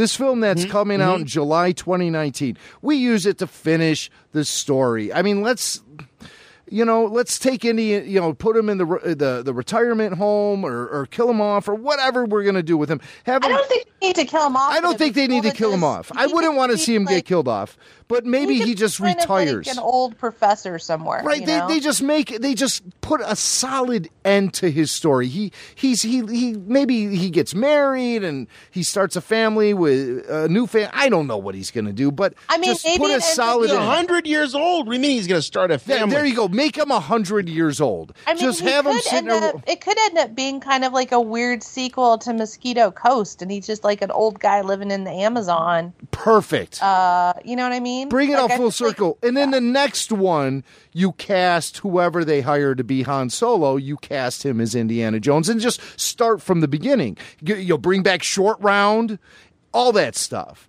And reboot. Well, you know, I think you have a point. I don't see why Indy. In fact, you look at the first two films; they're not related at all, At all. other than the lead character. I I- I don't see why Indiana Jones couldn't be a franchise like the Bond, where you know you don't have to have continuity from film to film to film. It's just it's an adventure story with this character. Uh, I think it. I think it. It makes perfect sense. Yeah, I mean, the only reason I think it was different, it stayed the same is contractually, all new Indiana Jones movies have to be signed off on by Spielberg, George, and Harrison. Um, but since George is no longer part of this, it'll be very interesting to see what this movie's going to be without George because that's his baby and um, his, you know, Spielberg's great. I'm not saying anything bad about Spielberg, but they're a duo when it comes to that, and a trio really with Harrison approving all the scripts as well. So, um, well, maybe George. Maybe George will serve in some capacity. He and Steven, I Steven. hope so. He and Steven are know. tight as ticks. He and Steven tight as ticks. Of you know, of course, there, there could be some back and forth going on between the two of them. Um, obviously, Steven worked on uh, Revenge of the Sith, and he didn't receive any credit, I don't believe, at the end of the film. He, he just did what he did. He he worked on animatics for the Grievous cycle chase. Um, well, there's a lot of people that's worked on the prequels that didn't get credit. I mean, Carrie Fisher was a script yeah, doctor. That's right. That's right. Uh, I don't know if she was she for the the last one. Yeah, I think she was. or um, was she? I don't know. Question. I'm not 100 percent sure because I, I recall hearing Carrie one time saying that George showed her a script for one of the prequels, and she looked at it and said, "George, it's perfect. Don't change a thing," because she didn't want to get involved. So she told him it was Aw. Yeah, I don't know. I don't know that full backstory. I just know that she worked on one of them. I just don't remember which one. So Well, let's let's talk a little bit about Harrison Ford uh, and some of the comments that he's made recently, uh, making the rounds in promoting the home video release of The Force Awakens. We know it's uh, uh, hitting uh, digital HD on April first, and then there's well, unless you caught it when it leaked. oh, did it leak? Oh yeah. Yeah, we don't know anything about that. Let's move on. um, Sorry, is that a sore spot? I mean, it did leak. I mean, we Well, yeah, pretend it, but it did. So Quarter million people downloaded the thing, I and don't it's. I mean, probably still out there. deal. Here's the deal. This is how I feel about leaked stuff. This is, you know, we're in 2016. People, any any company, any movie company that doesn't think their stuff's going to be like bootlegged or leaked or copied and sold around the world before a release date is kidding themselves. Yeah, no kidding. We're in a digital era where everything is going to get leaked. So you better have a plan A, B, C, D, and E, F, G, and not freak out when this happens and just put in your next plan. Don't And- freak out. I do wonder if like, deleted scenes were released early to kind of, you know, get people excited about that instead of looking at the leaked stuff. So I don't know. Well, I, I haven't. That's just like the spy, like the I James wouldn't know Bond for sure, but I me. thought that the I, I thought that the I'm hoping that the the real thing is uh, a little cleaner than the leak. Oh, I'm sure. I'm sure it will be. yeah. Did you guys like the deleted scenes? What did you think of I them? haven't seen them. I didn't Oh. know I didn't know that those leaked. No, we we we They're not didn't- leaked. They're official. They got sent to Entertainment Weekly, I think. No, but with they did not. They they only had a couple of uh, screen captures and uh, vague, brief descriptions, and we're going to break But it, those no, down. I thought it had a trailer. no, well, a trailer, yeah, but yeah, I mean, there's it a was- trailer, teaser trailer for the deleted scenes. Yeah, but that doesn't reveal that much. I mean, Like there was a trailer for the featurette. yeah, Right, right. Yeah, I, that's, that I'm more a deal. excited about that than I am the movie. I am too. That featurette looked amazing. It looks really good. All right, let's mean, get to these I- Harrison I Ford liked quotes. Uh, Harrison Okay. Ford in Entertainment Weekly. Speaking of which, uh, he was answering some uh, questions on a Q and A through their Tumblr, and uh, he said that he, of course, we we know this. He's been arguing for Han Solo to die for about thirty years. Quote, not because I was tired of him or because he's boring, but his sacrifice for the other characters would lend gravitas and emotional weight. So, what do you think, Bonnie? I mean, wh- what did you feel when you saw that saber plunge into Solo's gut? Was that spoiled for you before? No, you- I, I saw. I knew it was going to come because we all know as fans how much Harrison's wanted Han Solo to die. so I knew, and I also knew just from the trailer that just from the emotional impact of the trailer that something's got to happen. Something drastic's got to happen to Han Solo or Chewbacca or both of them. There's got to be something big, or else. Honestly, I don't think he would have agreed to do the movie unless they killed him. So, when it finally happens, though, what Yeah. what's going through your head? I I knew it was going to happen. I just didn't know how, and so it was shocking. But I think it- Harrison is dead on. I mean, no pun intended, but he was dead on when he said it added gravitas to it. It added something to the movie. I definitely thought so. Did you So guys not think so? Well, yeah, yeah, we did. Oh. We've talked about it to death, but I want to know what you thought. I mean, what what kind of gravitas did his death lend to to you know what what made his sacrifice important for those other characters? I don't know. I mean, it just it felt to me like it needed to happen, and if he didn't die and die in a way like that, especially by lightsaber, you know, I think if he had died from a like a weird blaster assassination, or you know, we wouldn't want him thrown into a sarlacc pit. We wouldn't want. I mean, I personally would have loved to see him just getting eaten alive by Ewoks, like Walking Dead style. I think that would have been more interesting. But um, but that's just me. That's well, we all know we all know Ewoks eat people. I just want to actually see it happen. Um, and, And, maybe and Wookiees apparently. well, maybe we'll see that in a future movie where Ewoks actually finally zombie out and go to town. Like maybe we'll get like a Red Harvest. But Bonnie, Bonnie, I mean, Han Solo, he's a beloved character for decades, and he Yeah. dies, he dies at the hands of his own son. Yeah. I mean, what- it had sort of a weird Shakespearean twinge to it, don't you think? Yeah, I don't Yeah. know. I- Maybe I- I, just thought it was cooler than most fans, but I, I, I want, I would rather have him die in a poignant way like that than by some accident. Like I don't want it to be like a, a Willow Tara situation from Buffy where she's, you know, Tara's killed by an errant bullet. Like I don't want that.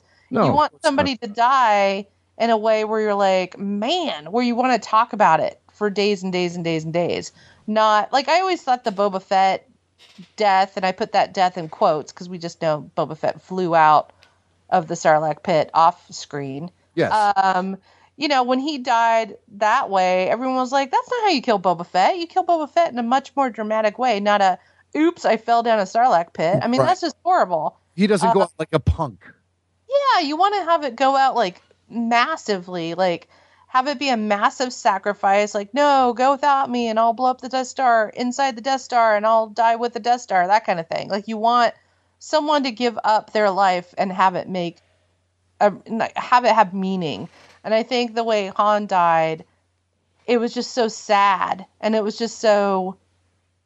To me, it was sad. It was interesting and it really gave me something to think about. But maybe I'm just weird. I don't Uh, know. here's Harrison Ford on Jimmy Kimmel talking about uh, this very thing. You told me last time you were here that you've been pushing for many years to have uh, Han Solo killed off, and I don't want to spoil it for anybody. I hope at this point everyone who wants to see the movie has seen the movie, but you you succeeded. You work for like 25 years for the company. Yeah. You do your best. You show up every day. You do your job. And then they just let you go. In this case, they actually killed you. Shocking. Shocking. When you saw No, yourself, I argued for 30 years for this to happen. Right. And uh, finally, I, uh, I wore them down. All right, so uh, here's Harrison Ford talking about the feat that they accomplished in keeping the Big Death a secret, which is uh, what actually looking back on it is pretty astonishing. the movie came out great. Were you surprised that the Came out good, huh? It, that it didn't You get liked it? out? I did like it. Yes. Yeah. Did- Were you surprised that the secret didn't get out? The the death of Han. It's pretty amazing, actually, that people um, sort of respected their fellow audience members to the extent that it didn't get around. I was It really I mean, did. it's fantastic. I think people knew that they would actually get killed if they revealed the ending of the movie. I think they knew that I would show up at their house and beat the out of them. If that's all it takes to meet Harrison Ford, I huh? know. I was going to say I would reveal lots of things. Then She take are a you beat. kidding me? That's like yeah, fantasy number eighty six. Now Harrison, oh, the beating. Um, Harrison Ford. Yes, I have nine fantasies involving Harrison Ford, and that's number eighty six. uh, Anthony Daniels was uh, uh, being uh, interviewed by Screen Rant, and he talked about this red arm. You know this this red arm that 3PO has. We don't know. I guess it's going to be in a comic, or it's been in a comic. The story behind it is it is it one of those sort of uh, love stories where he gives up his parts to save uh, Comic has another droid? Is that what it, it is? Right?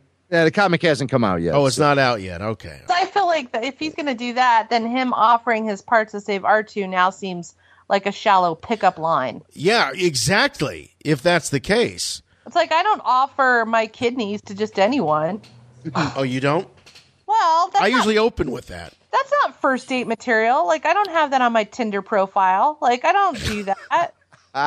Well, apparently, uh, 3PO uh, Anthony Daniels didn't like the red arm thing, and uh, Yeah, whatever. He, he, he, you can just imagine, right? Um, J.J. Abrams told him you're going to have a red arm, um, and he again was not in, excited about this at all. And he said, "But have you noticed?"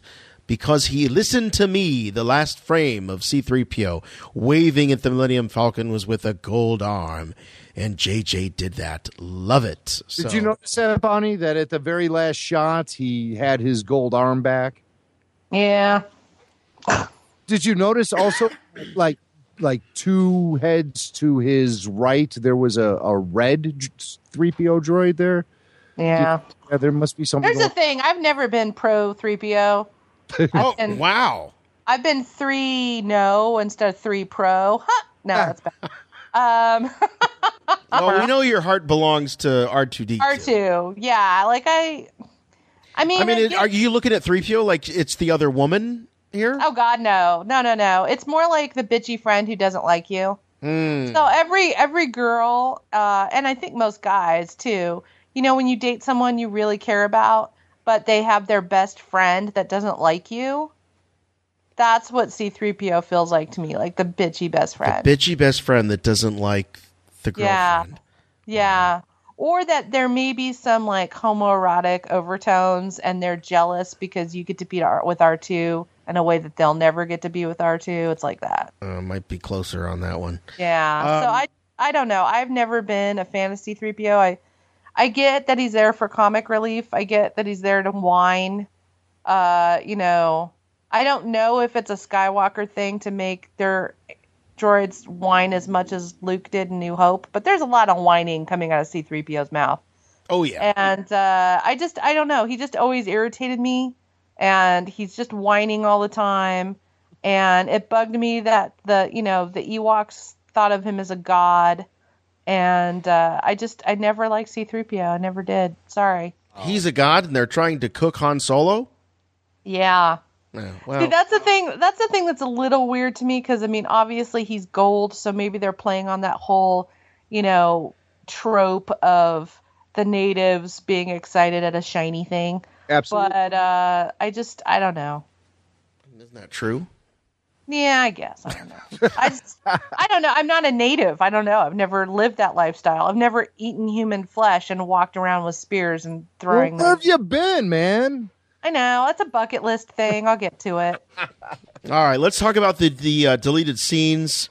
So, Okay. uh, Entertainment Weekly did have a little bit of description on what to expect from these scenes, uh, including uh, a little bit more with Finn on Jakku, as uh, he they're being ordered to uh, kill the villagers. Um, this shows Finn coming face to face with a woman in the shadows of a small building and uh, we're actually, I think, seeing him in this scene make the conscious decision to not hurt any of the the Jakku people. Okay. All right. Uh, now we also get a little bit more Han Solo. This is an interesting one. Why this was deleted from the film uh, when you have Harrison as big of a star as he is and uh, playing this role that everybody was just dying to see back on the big screen. But there is apparently a moment where Han Solo and uh, Finn and Maz and Chewie are confronted by a squad of stormtroopers in the basement of Maz's castle, and Han apparently does his, uh, you know, trademark funny quips to try to get out of the situation. Oh, I'm excited to see that one then. Yeah, that's more more Han. Um, this one I think sounds very interesting. This is uh, Kylo Ren leading a squad of stormtroopers to the crash site of the Millennium Falcon, as it's there on uh, Starkiller Base. I kind of forgot that they crashed. I guess they did Yep. crash that it? landing. Yeah. Uh, well, no. So what we see is um, we see, I, I believe, Kylo Ren boarding the Falcon. Yeah. And uh, plagued by the bittersweet memories. He goes into the cockpit and has uh, a moment in there. Oh, okay. Probably learned to fly in that cockpit. Uh, we have a little bit more with General Leia. Uh, this is um some deliberations that she has in the uh, one of the briefing um, or the uh, the tactical room there after the massacre on Jakku. Okay. So She talks to a character named uh, Major Brance. Major Brance, and he's actually featured in the uh, Star Wars, uh, the, the the visual dictionary, and uh, he's featured in there. And uh, if this is any uh, hint as to what we can expect from this scene, uh, Major Brance is a communications officer who keeps General Organa up to date with the latest intelligence on First Order operations. Brance grows weary of always imparting bad news. So he's the bad news guy. Oh God, that's he's the guy they send in there. We always have one of those guys at work, right? The bad news guy. There's always a guy that's the bad news guy that that doesn't want to be the bad news guy, and then there's the that weird like, what's that German word when you want your friends to fail? That Schadenfreude.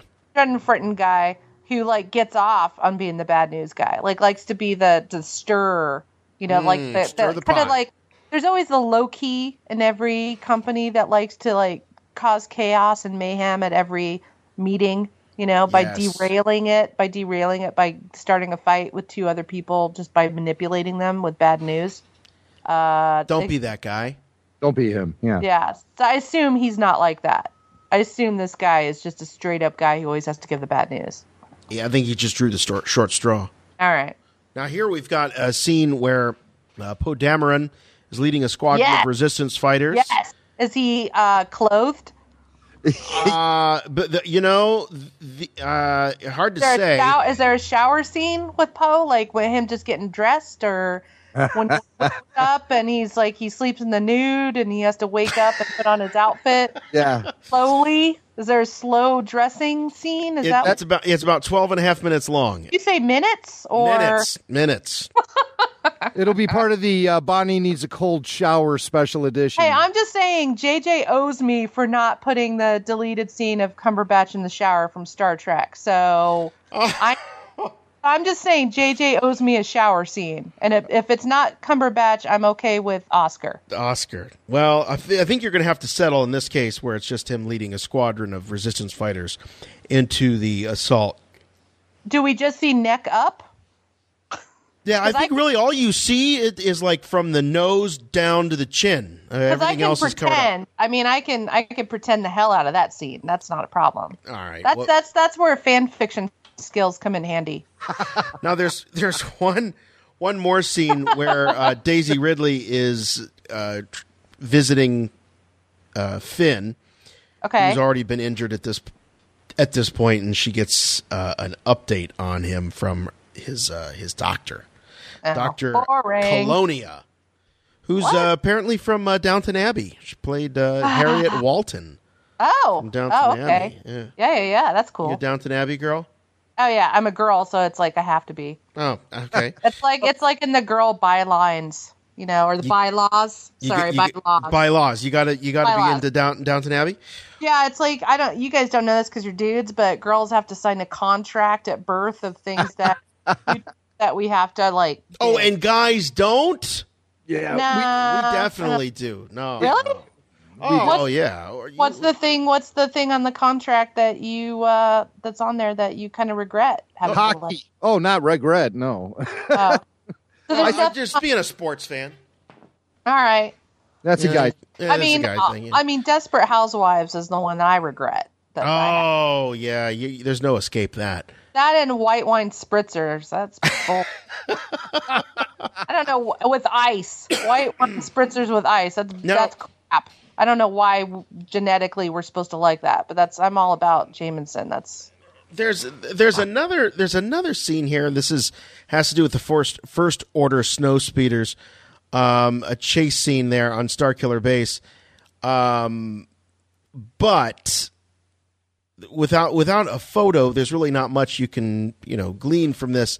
They do have a photo of the act of a toy. So I guess these snow speeders were produced by Hasbro, and uh, good luck finding them in the store, I'm sure. But nonetheless, Huh. they they did All make right. them.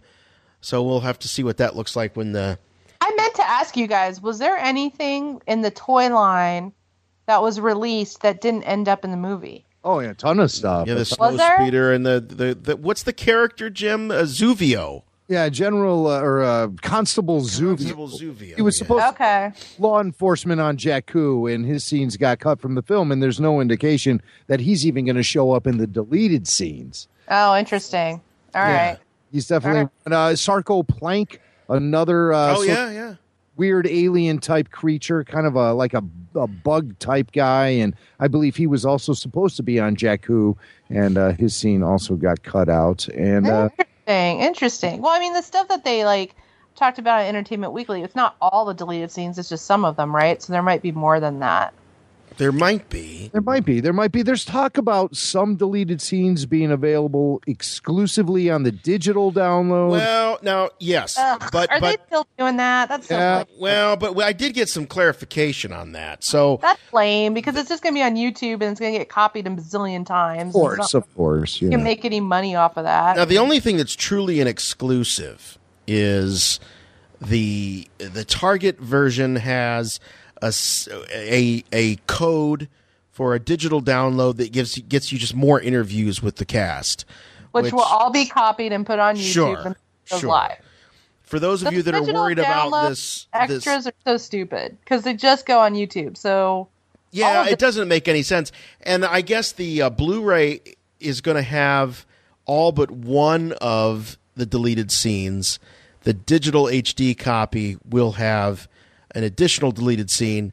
So that's if you're buying it on Amazon or you're buying it on on uh, on iTunes.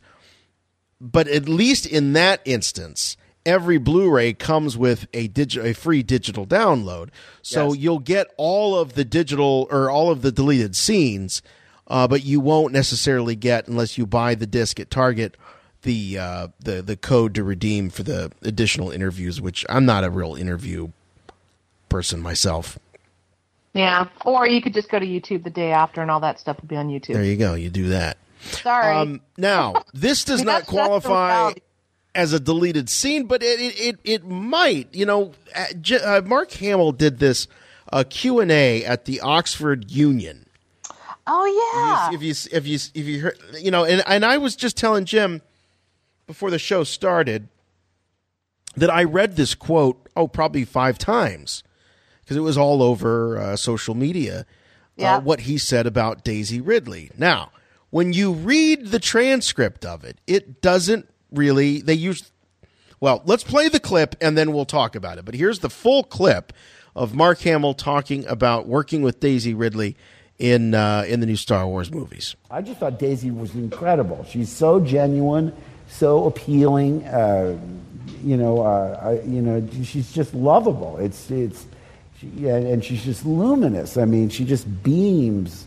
Uh, she, she's just got a wonderful, wonderful charisma about her, and I just adore her. You know, she's roughly my daughter's age, and that's how I relate to her. Even though, oh, wait a minute.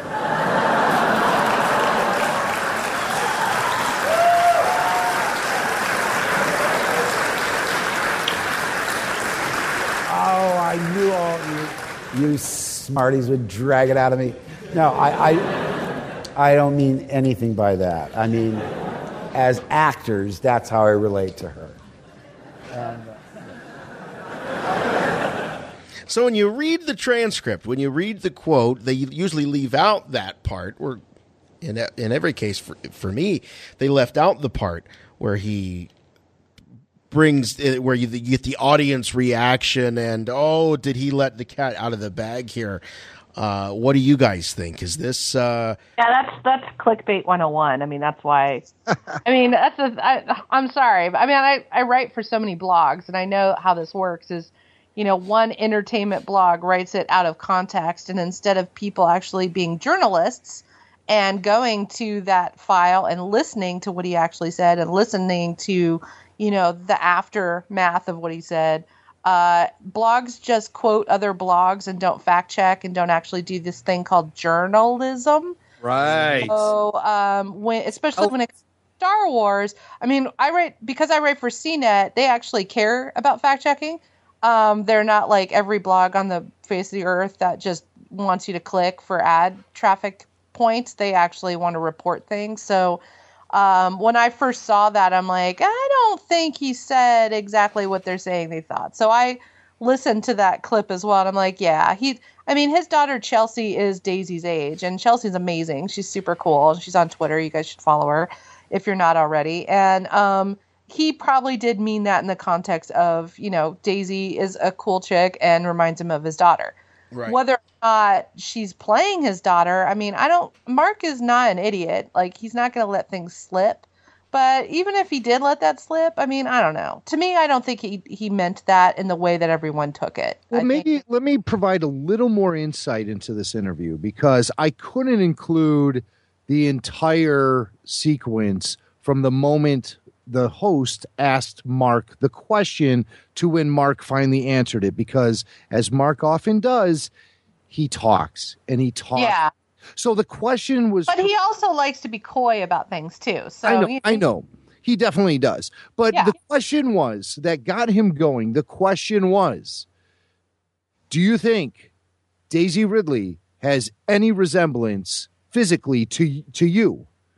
And Mark started telling all of these stories about working on Empire Strikes Back and the big reveal, I am your father, and why George did that. And then he stopped. He said, What was the question again? And the guy, you know, said it again. And then Mark talked for about another 20 minutes, telling about 50 stories. And then he finally came back round.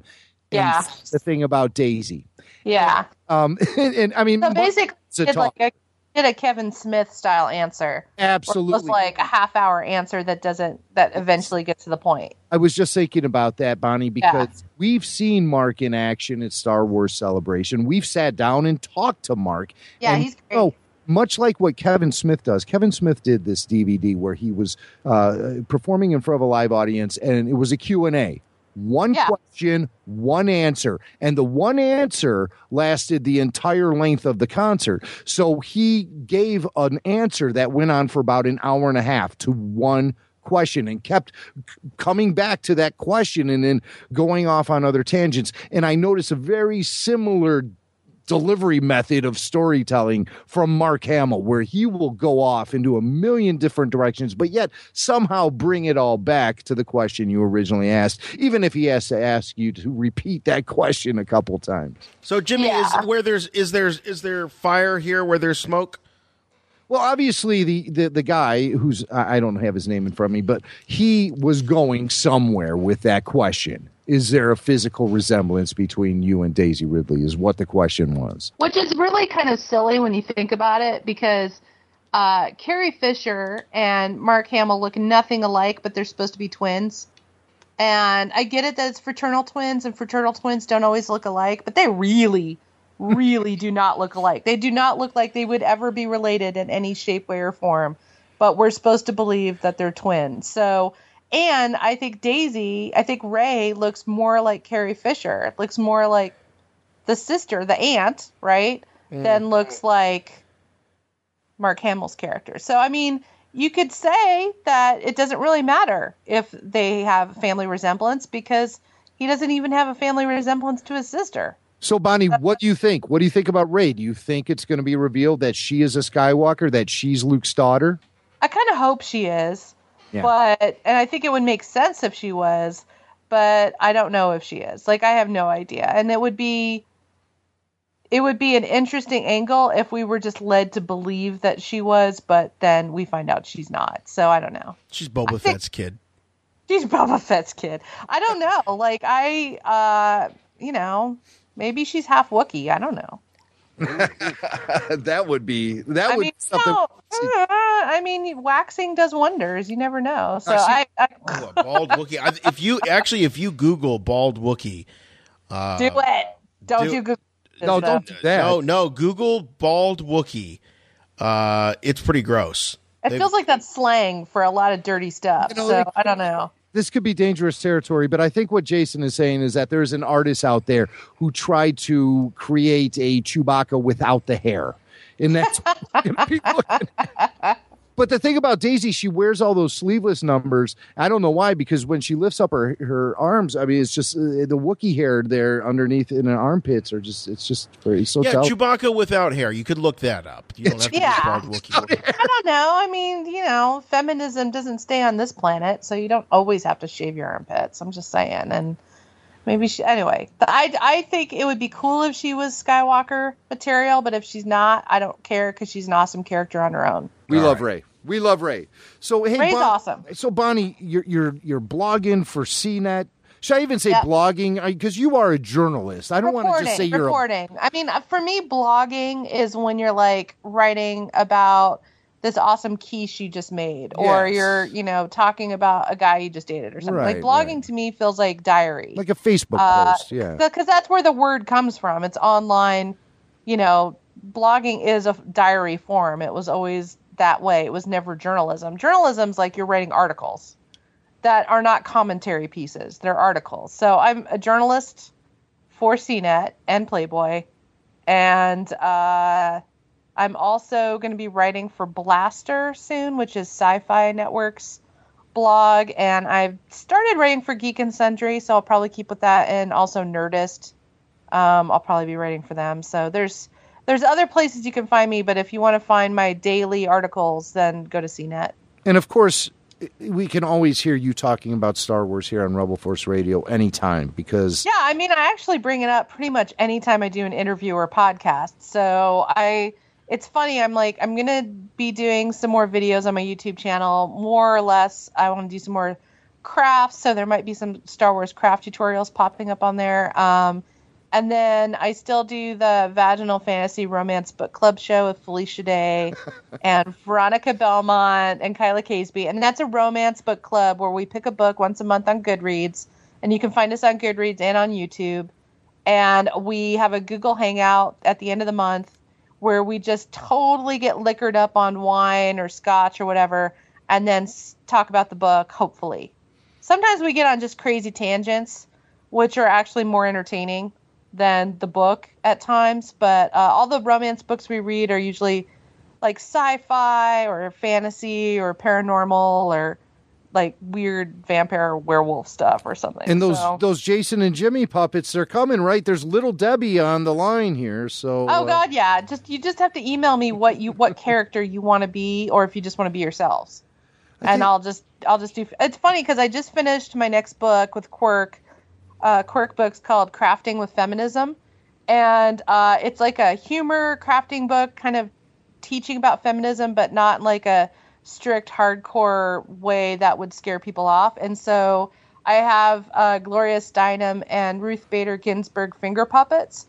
and uh, it's funny because I was like, dude, I can make finger puppets of anybody. So that's like my Jedi skill is I can do sock puppets, finger puppets, spoon puppets, all that stuff. So if you've got the Star Wars craft book, it's basically very similar, except instead of Wookiees and Banthas, there's uh, Gloria Steinem's and suffragettes.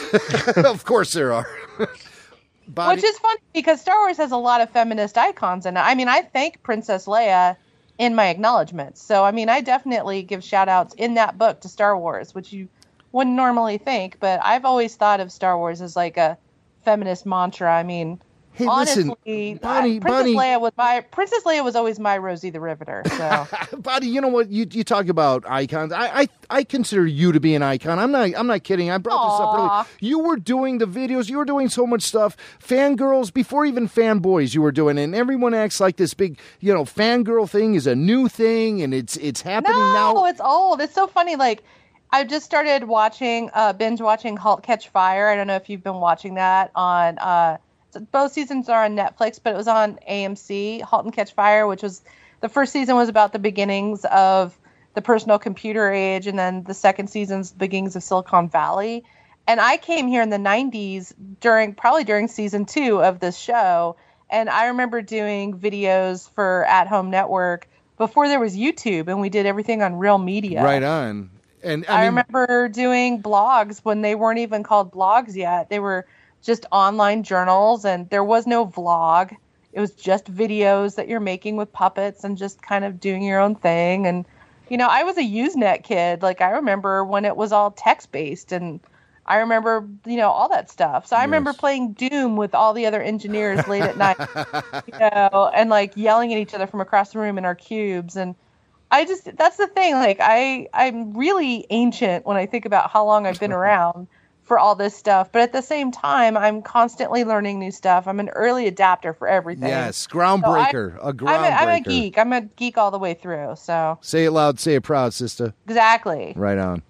And say- I, I think I listened to your very first podcast. I think I've been fans of you guys from the very beginning. So, Well, thank you very much. It's so I, I deserve a sash or something. You guys need to like. we got to do sashes, Jason. Well, Well, I I think we got you into the wolf pack, didn't we? Didn't we make you did help happen? with that. You know what? That was such a crazy thing because I almost didn't go to that uh, induction ceremony because it was so close to after I'd been uh, fired from Lucasfilm, and I didn't even know if I was like allowed in the building. So I was like, but I but I knew I wanted to be around Dave Filoni because he's such a good guy, and I wanted to see Tracy Cannobbio again because she's so cool and she's my spirit animal at Lucasfilm and uh, there was just like, and Lynne Hale was there, and I love her. She's uh, George's, you know, personal PR person, and um, there are just so many great people that were still at Lucasfilm that I wanted to see, and a ton of 501st guys that I just wanted to like give a big hug to because I hadn't seen them since like the last convention.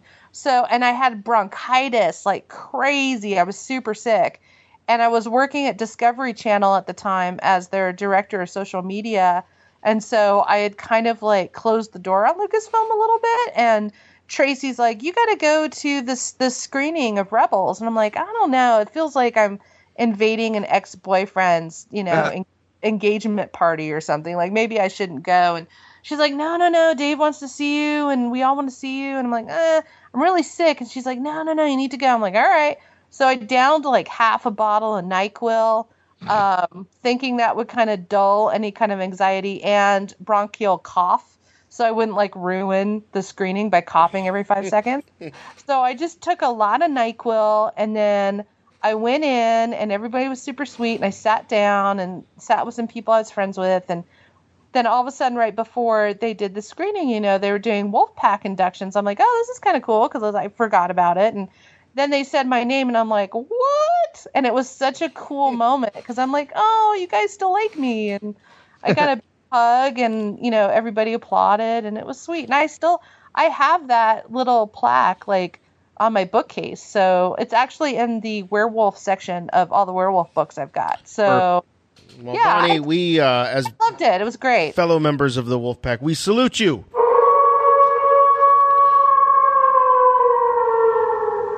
Dude, you just, you just woke up my dog. what?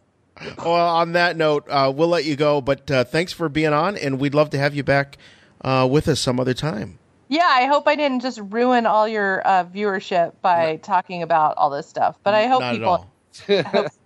Not at all. Take it. and Look, if, if it can survive us, Yeah, that's right, Bobby. That's true. I mean, you guys have a good time on the show, and it's so much fun listening to you. And all my, a lot of my friends show up on this show, so I, I listen to you guys anyway. But it's so great when you have like Kyle Newman on and Sam Witwer, and uh, you know, you need to get, you need to get Seth and Claire on more, and um Meredith, and a lot of the voice actors from uh, Clone Wars. I think would love to be on the show. And let me know if you ever want like some people that you haven't had on before. I might have some connections there, so uh, just let me know because I would love to to see you guys interview a bunch of different people. So. Awesome, Bonnie. You're the best. throw best. them our way.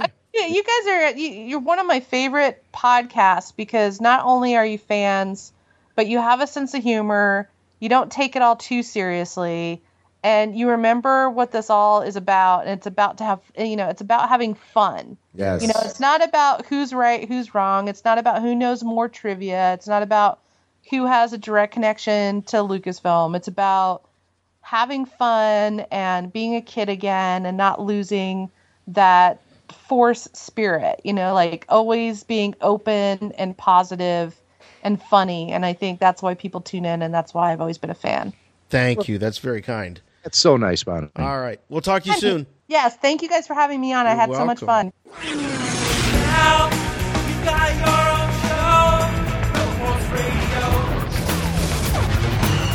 know it, you love it. From Topps comes the digital card collecting app, Star Wars Card Trader. Yes, collect and trade over 1,000 officially licensed Star Wars digital cards. All of your favorite characters, vehicles, and locations from the Star Wars universe are here, including replicas of those amazing and iconic original 1977 Topps Star Wars trading cards to futuristic all new cards with exciting digital twists. And of course, you can find exclusive content from the all time U.S. box office champ, Star Wars The Force Awakens. Download it today in the App Store or in Google Play. And of course, we're using the Star Wars Card Trader app here at Rebel Force Radio. You can always trade with us here 24 7, 365 days a year. Just search username Rebel Force Radio and do it all from the comfort of your mobile device. It's the Topps Star Wars Card Trader app. These are the cards you're looking for.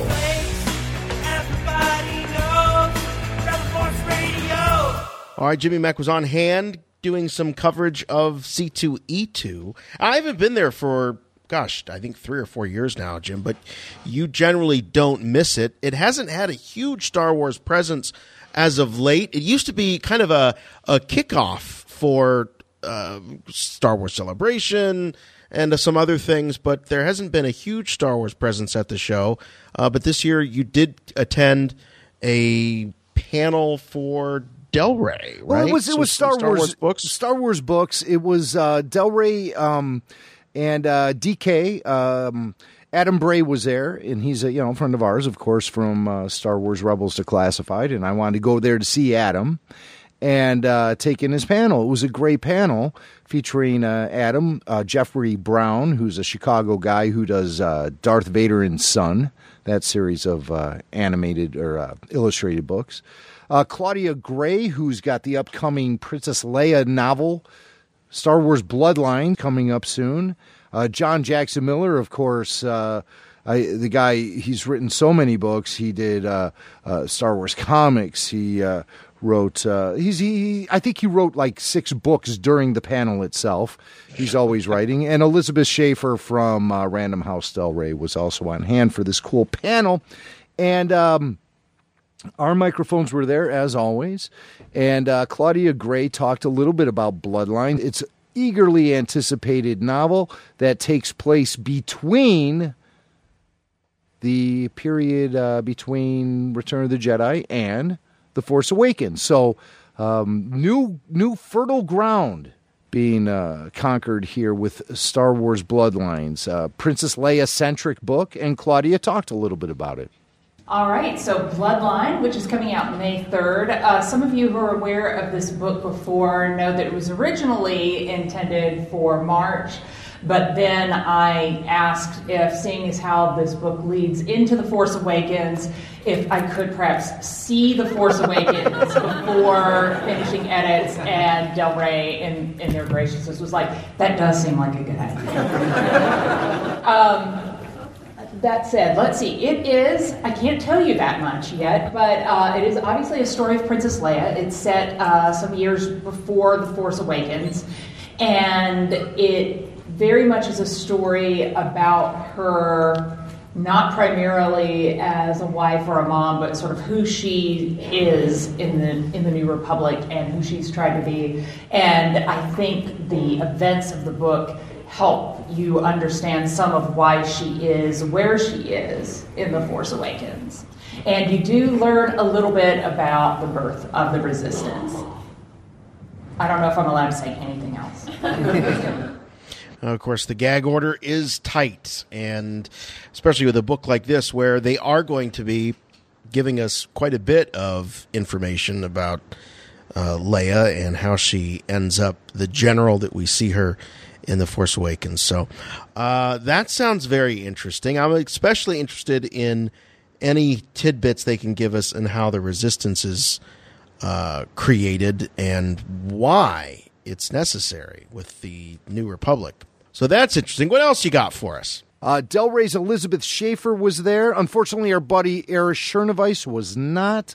Uh, Del Rey uh, editor, but Elizabeth was there. I've never met Elizabeth before, but she was really cool. And she was uh, in a position to make a big announcement about a book coming out this fall. And uh, this is a book we haven't heard of before. So I'll just turn the mic over to Elizabeth and let her do the talking. And then I think the next one is that I get to announce a book. Star Wars Catalyst is a prequel to Rogue One, and it's coming out in fall 16, and that is literally all I can tell you. uh, but it's available for pre-order if on that uh, title alone you're excited about it, which I'm excited, you know. Um, and we'll have more updates about this uh, in the coming months, but There will probably be an author. We're not sure. Yeah, that's really secret. All right, so the book is Star Wars Catalyst. If you couldn't make it out from that rather muddy audio, uh, but uh, Star Wars Catalyst, it is going to be a setup to Star Wars Rogue One.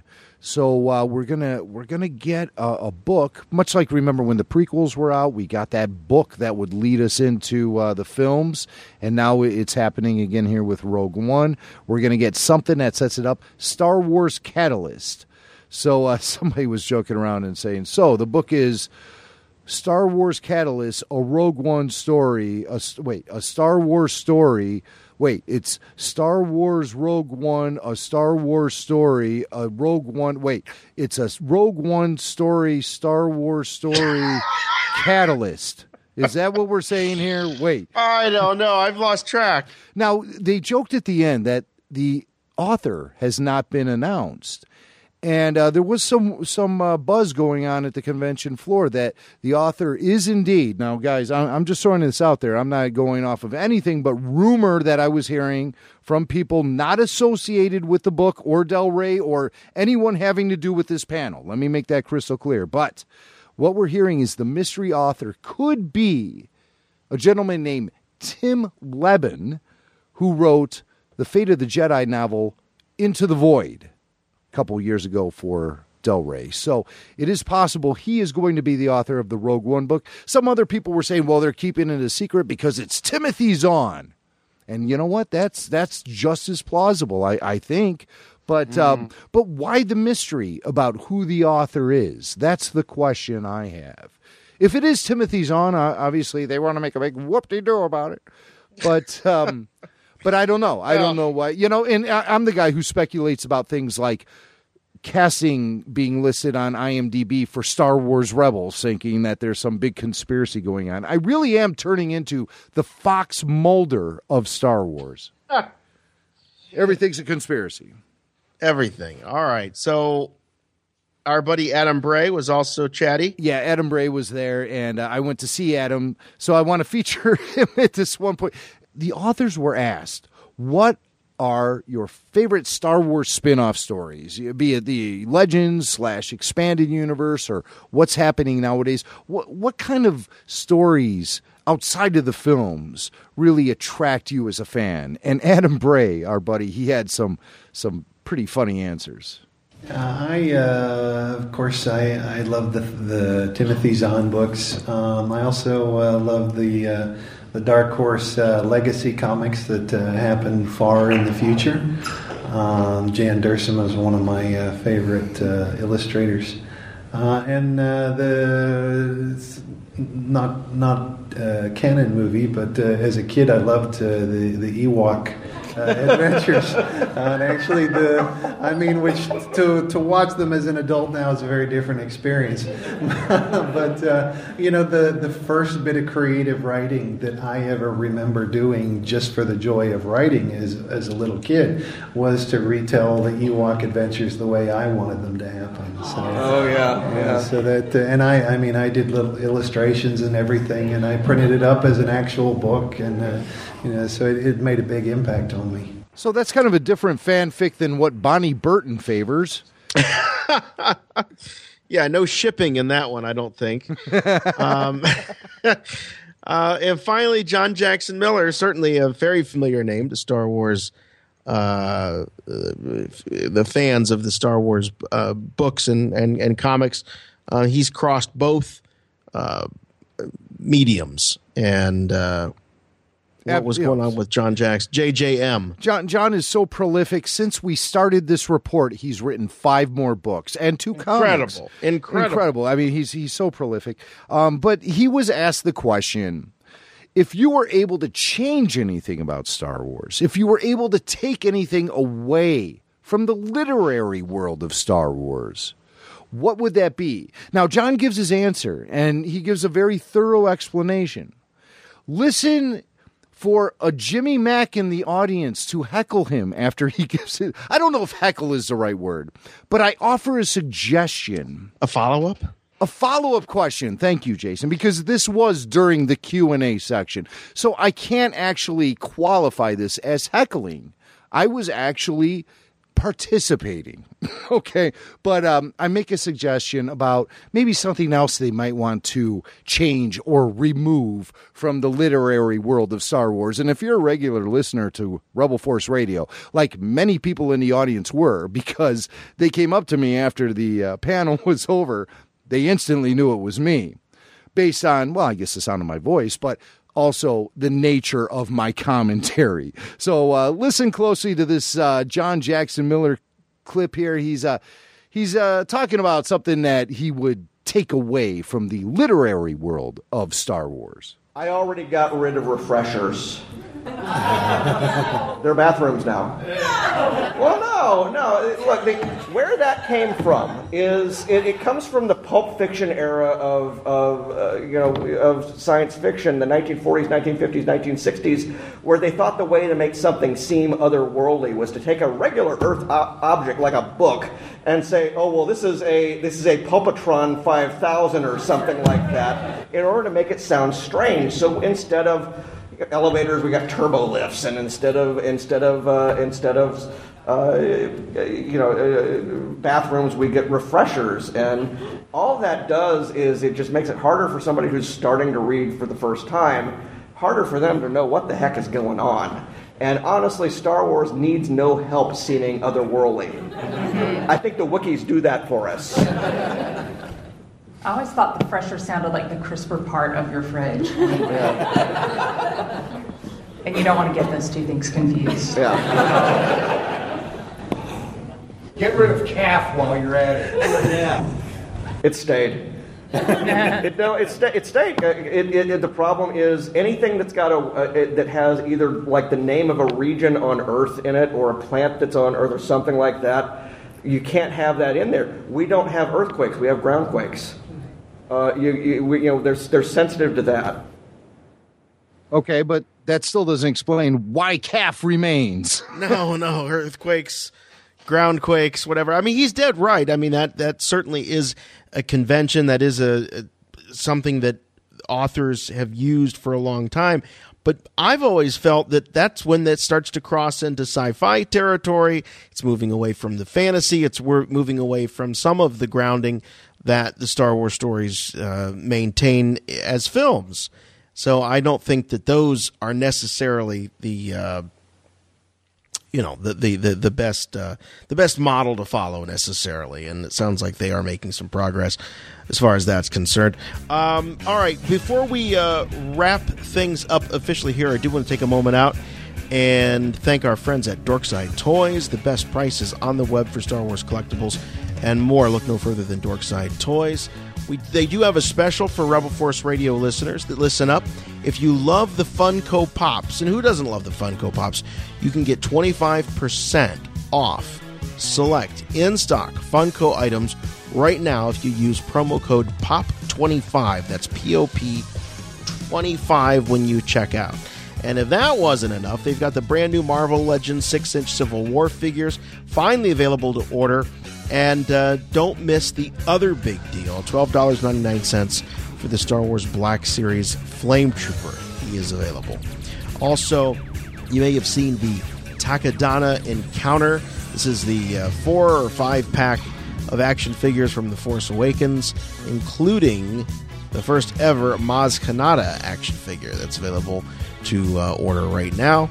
So uh, make sure you check out uh, rebelforceradio.com and look at the Dorkside banner. Click on there, and boom, like hyperspace, you're right there ready to shop. And we thank them so much of their support. of us here at Rebel Force Radio. Before we uh, say goodbye, Jim, you got a voicemail for us? I sure do. Let's see what is in the inbox. Greetings, exalted ones. Hello, Rebel Force Radio. Gentlemen, thank you very much for all that you do. Enjoying the podcast as I work through the uh, New York City snowstorm here. Just wanted to say hello and thank you with a quick question as well. For coming up in the future, Rogue One, it's been announced that uh, Darth Vader will play a better, uh, a more uh, role in the movie than uh, had originally been planned. Some sort of uh, action scenes as well. Um hopefully, we'll have James Earl Jones's voice, of course. That goes without question. But my next question about this is that do you think that they will maybe, possibly, if you can take the ego hit of never being actually seen on screen by, you know, the face, the costume underneath being Hayden Christensen playing Darth Vader in Rogue One, but never, of course, you know, being seen himself, but being the actual character underneath the costume. I guess that's what I was trying to spit out some way, shape, or form there. Uh, let me know what you think. Maybe talk about it on air. Maybe not. This is Sean O from New York City. Thank you very much, gentlemen, and uh, good luck, and may the force be with you.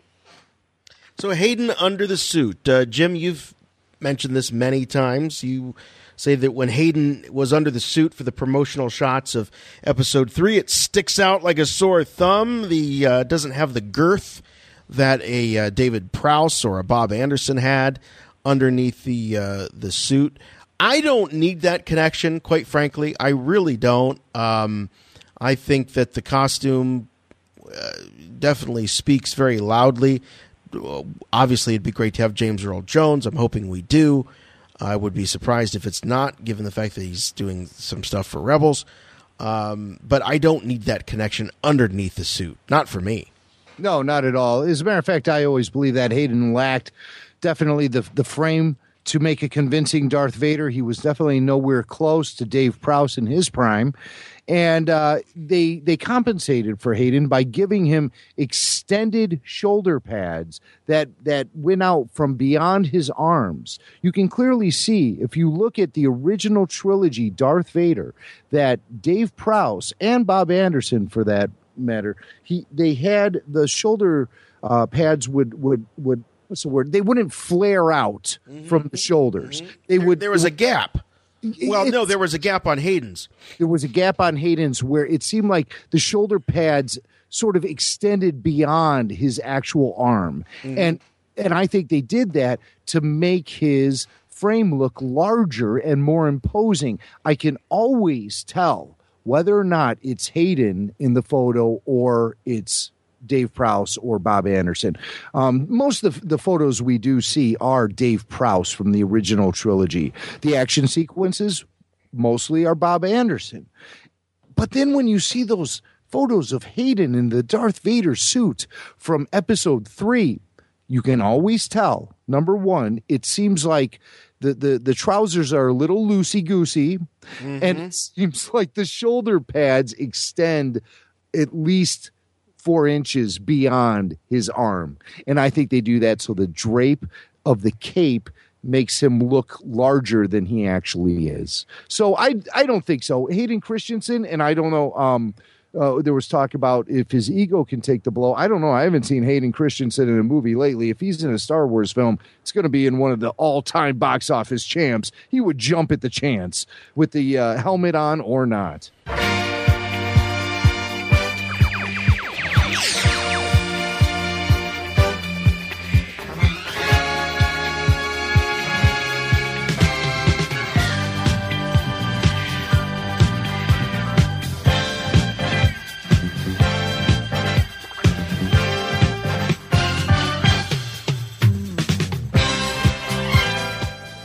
That's going to wrap things up here for us at Rebel Force Radio. By the way, happy Easter to those of you who observe as we uh, release this show on Good Friday.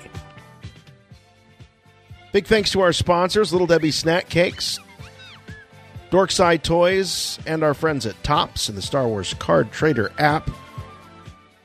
A few reminders, please consider becoming a patron and support our efforts here at Rebel Force Radio by going to rebelforceradio.com and clicking on the Patreon link. You can fi- also find us there at patreon.com slash Rebel Force Radio. The email address, if you like to uh, let us know what you think, that's always welcome. Show at rebelforceradio.com and the voicemail line 708 320 1737. That's 708 320 1RFR. You can follow us on Twitter at Rebel Force Radio. Jimmy Mack and I are both on there at Jimmy Mack Radio, at Jason Swank, and the Facebook page for uh, breaking news, links to stories, and just plain old great conversation. You can find that just by searching for Rebel Force Radio there on Facebook. And uh, don't forget about our official Rebel Force Radio Facebook group. Even more conversation and uh, good times to be had there. iTunes is still one of the best repositories for podcasts, including Rebel Force Radio. Great place to subscribe and review the shows. Just one rule on those reviews make it good. And you can find Rebel Force Radio streaming at WGNPlus.com, Stitcher, SoundCloud, and at srsounds.com. And just about anywhere else you can find podcasts. We are an, an official friend of uh, the folks at Wookieepedia. Visit the ultimate online Star Wars encyclopedia at wookieepedia.com. You can also find us at uh, JediNews.co.uk, YodasNews.com, and the official Star Wars website, StarWars.com. That'll do it. We'll see you next time. For Rebel Force Radio, I'm Jason. I'm Jimmy Mack. And remember, the Force will be with you always.